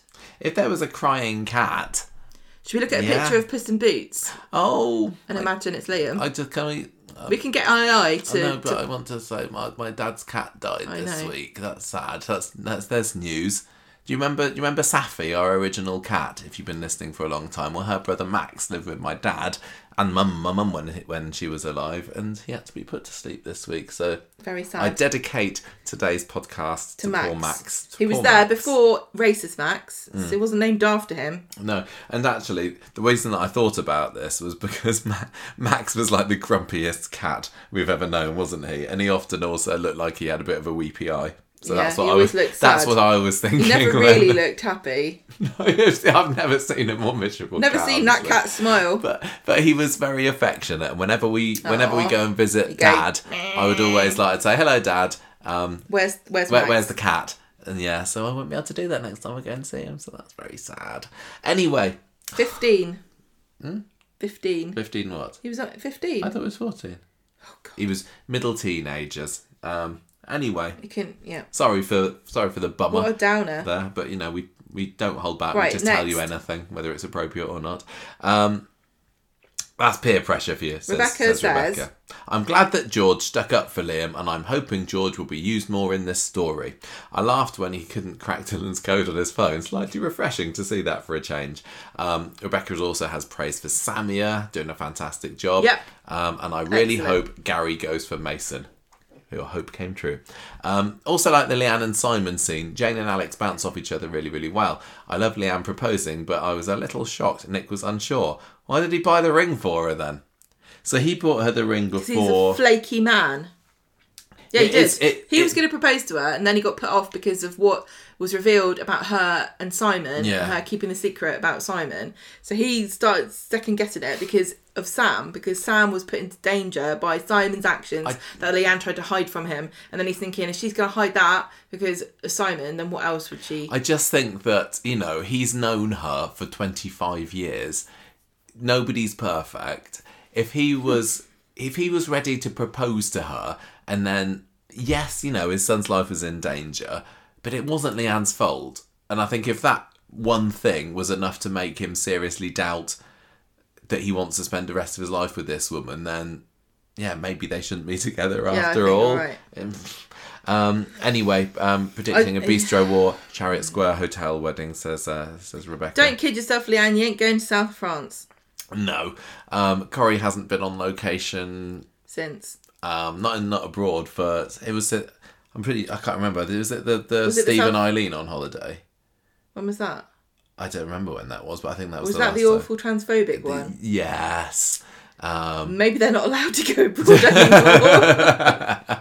um, not really first to Lauren's mystery man is Rebecca. Um, I just hope that Max doesn't think it's Daniel. Yeah, Daniel's clearly going to be another suspect as well, isn't he? If Max Well, was Daniel's- saying, yeah, if if Max Max, is is like, oh, what? Yeah, if, and you know, Think. he was saying, what are you doing, tutoring her and things last week. The the suspects are gathering. if he was that good at, at um tutoring her English, then she'd be able to write her own bloody article for hundred and fifty pound and give give Mm. um give Bethany. She can give her thirty quid instead. Very true. Um, she, Rebecca says that she's warming towards Lauren and Bobby. You like Bobby anyway from the beginning, didn't you, Rebecca? Um, I like the theory that Nathan is Lauren's mystery man, but I do think it's Joel. Um, Rebecca was also a fan of the Barbershop Quartet, um, but not Bethany not thinking that Daisy's going to see the article she's as stupid as her mother is over Damon. Yeah, absolutely. Um, Dee Dee not wanting sex before marriage now that she's found Christianity is really refreshing. Um, yeah, I, I thought that was a, a nice touch. It's that they will occasionally have characters that have those particular. Yeah, but they the, Views, the but- writers treat them like it's a hurdle. Like, aha. How can. And we then they make generally her? just make them do it anyway. Yeah. So I really, really hope that Dee Dee holds out here, but I, I think the t- temptation is going to be too much Well, it's gonna yeah, for, not for her, not for her, but for the writers. for the yeah for the writers to go. Well, not the writers, but you know the story, Yeah, whatever. whoever. Um, to go. Oh, she's gonna be tempted, and she's gonna f- give it. You know, Yeah, I think it's really interesting to have not Joel to have that. Um, character of the week is Bobby, but Liam was a close second. I would also say that probably um, I, I don't, I don't know, but because we know that Channique is also um, has, has, has faith as Well, a, a lady of faith and Christianity that she might also support that. I don't know. I don't know that she would have on it, but um, What? well, I just I I hope that if she does have an influence, she she's eh, she's having a very positive one. If she's the one who's influencing where the story's going with Dee Dee at the moment, because hmm. I've been finding it same as Rebecca said, actually really refreshing and a nice change. I mean. I think Billy's a good character. but I don't think he's a great Christian. yeah. Do you think that? But do you that- think that Lauren looks down on him? Lauren. Not like fuck, I get everyone's name wrong. Dee Dee. Does she I think she probably say, thinks I could do your I'm job. more morally superior than the Archdeacon. Just saying. Just saying. Yeah, well, Yeah, I, I, I don't know. Right. depending um, on how religious she is, she probably maybe she doesn't believe that women should be in the church. Maybe. Don't know. Maybe. Don't know what how old Anyway, school she's gonna get with it. It's really, really refreshing, and I hope that I I hope that she finds a lovely Christian boy who's Yeah. not a nutcase. Please, Dee Dee is the closest that we've got to a Christian that's not a nutcase since Emily Since Bishop. Emily Bishop, yeah. basically. Yeah. Um, yeah, and, yeah, and I, I feel the same way about any character of faith. The only other person, the only other faith we've ever had represented really is um, Muslim with Mm. Alya and um, we had we know a bit of Hinduism with the Alahans, but yes, yes, not much. But I think that theirs was. It felt more like they were talking about their the the cultural culture side rather of. than the yeah. Um, I don't know how. I don't know whether that was the intention or what, whether I don't know. And we also had a tiny, tiny bit of uh, Judaism, Oh, yes. Nicola. yeah, Um, but that was just One like episode one only. Friday. it's cook summer a day. Yeah. Yeah. Um, character of the week was Bobby for um, who says Rebecca, but Liam was close second. I'll give the week three and a half times Mary called Tommy her little tank engine out of five. Yeah, I forgot that one. That was funny. Right, there we go. That is it. We Thanks done. everybody for Done with this week's podcast. writing in and letting us know what did you think. I'm feeling good about tonight's episode. I thought that was a good one. what this podcast? Yeah, yeah. Good. Last week I was a bit like, mm, not not Again, time. we're recording this earlier. The the the advantage know, of look at that. Ten o'clock. The advantage of Coronation Street not having a regular schedule is that we can do our podcast slightly earlier, and But I think it next does actually help us. We're not can just do. tired. Um, but anyway, we we got to have our tea. We got warmed up leftover curry for Why do you do this? You did this last time as What? well. A What's wrong with that? Curry. Oh, it's nice. It's good. I'm looking forward to it. Warmed up curry. Yeah. So leave us to it. Email Yeah, us at away. conversationstreet.gmail.com, please. It'd be lovely. iTunes review, of course. Come on, somebody. I think warmed up insert name of, of food here is my culinary equivalent in hatred as full pregnant. warmed up just makes it sound like Right, you, you're making my tummy Unpleasant. rumble. You know where to contact us if you up. want to. We love it. Sorry we can't always respond to everything. We try. Uh, we're so popular. No, we just get of comments all over the place, and then I forget. It's hard, it's- yeah. If I like them all on Twitter, if I like them on YouTube. We do appreciate you guys so much, and thank you every time you im- um, interact with us. Yeah. It helps us. That, that email that Hadley sent earlier, he also said some very, very lovely you. things about the podcast as well. So appreciate Oh, all of you guys, and I hope that you've done, some, done something productive with your podcast listening time, yes, hope your houses are spick and span. and you've driven all the way. Goodbye. See you next week. Bye. Music for this episode came from podcastthemes.com. And fingers crossed for the interview next week that I promised at the start of the episode. I'll have to You can say, interview me if you like. nah. Oh, The question weren't, weren't you making my dinner? well, I'm gonna kill you.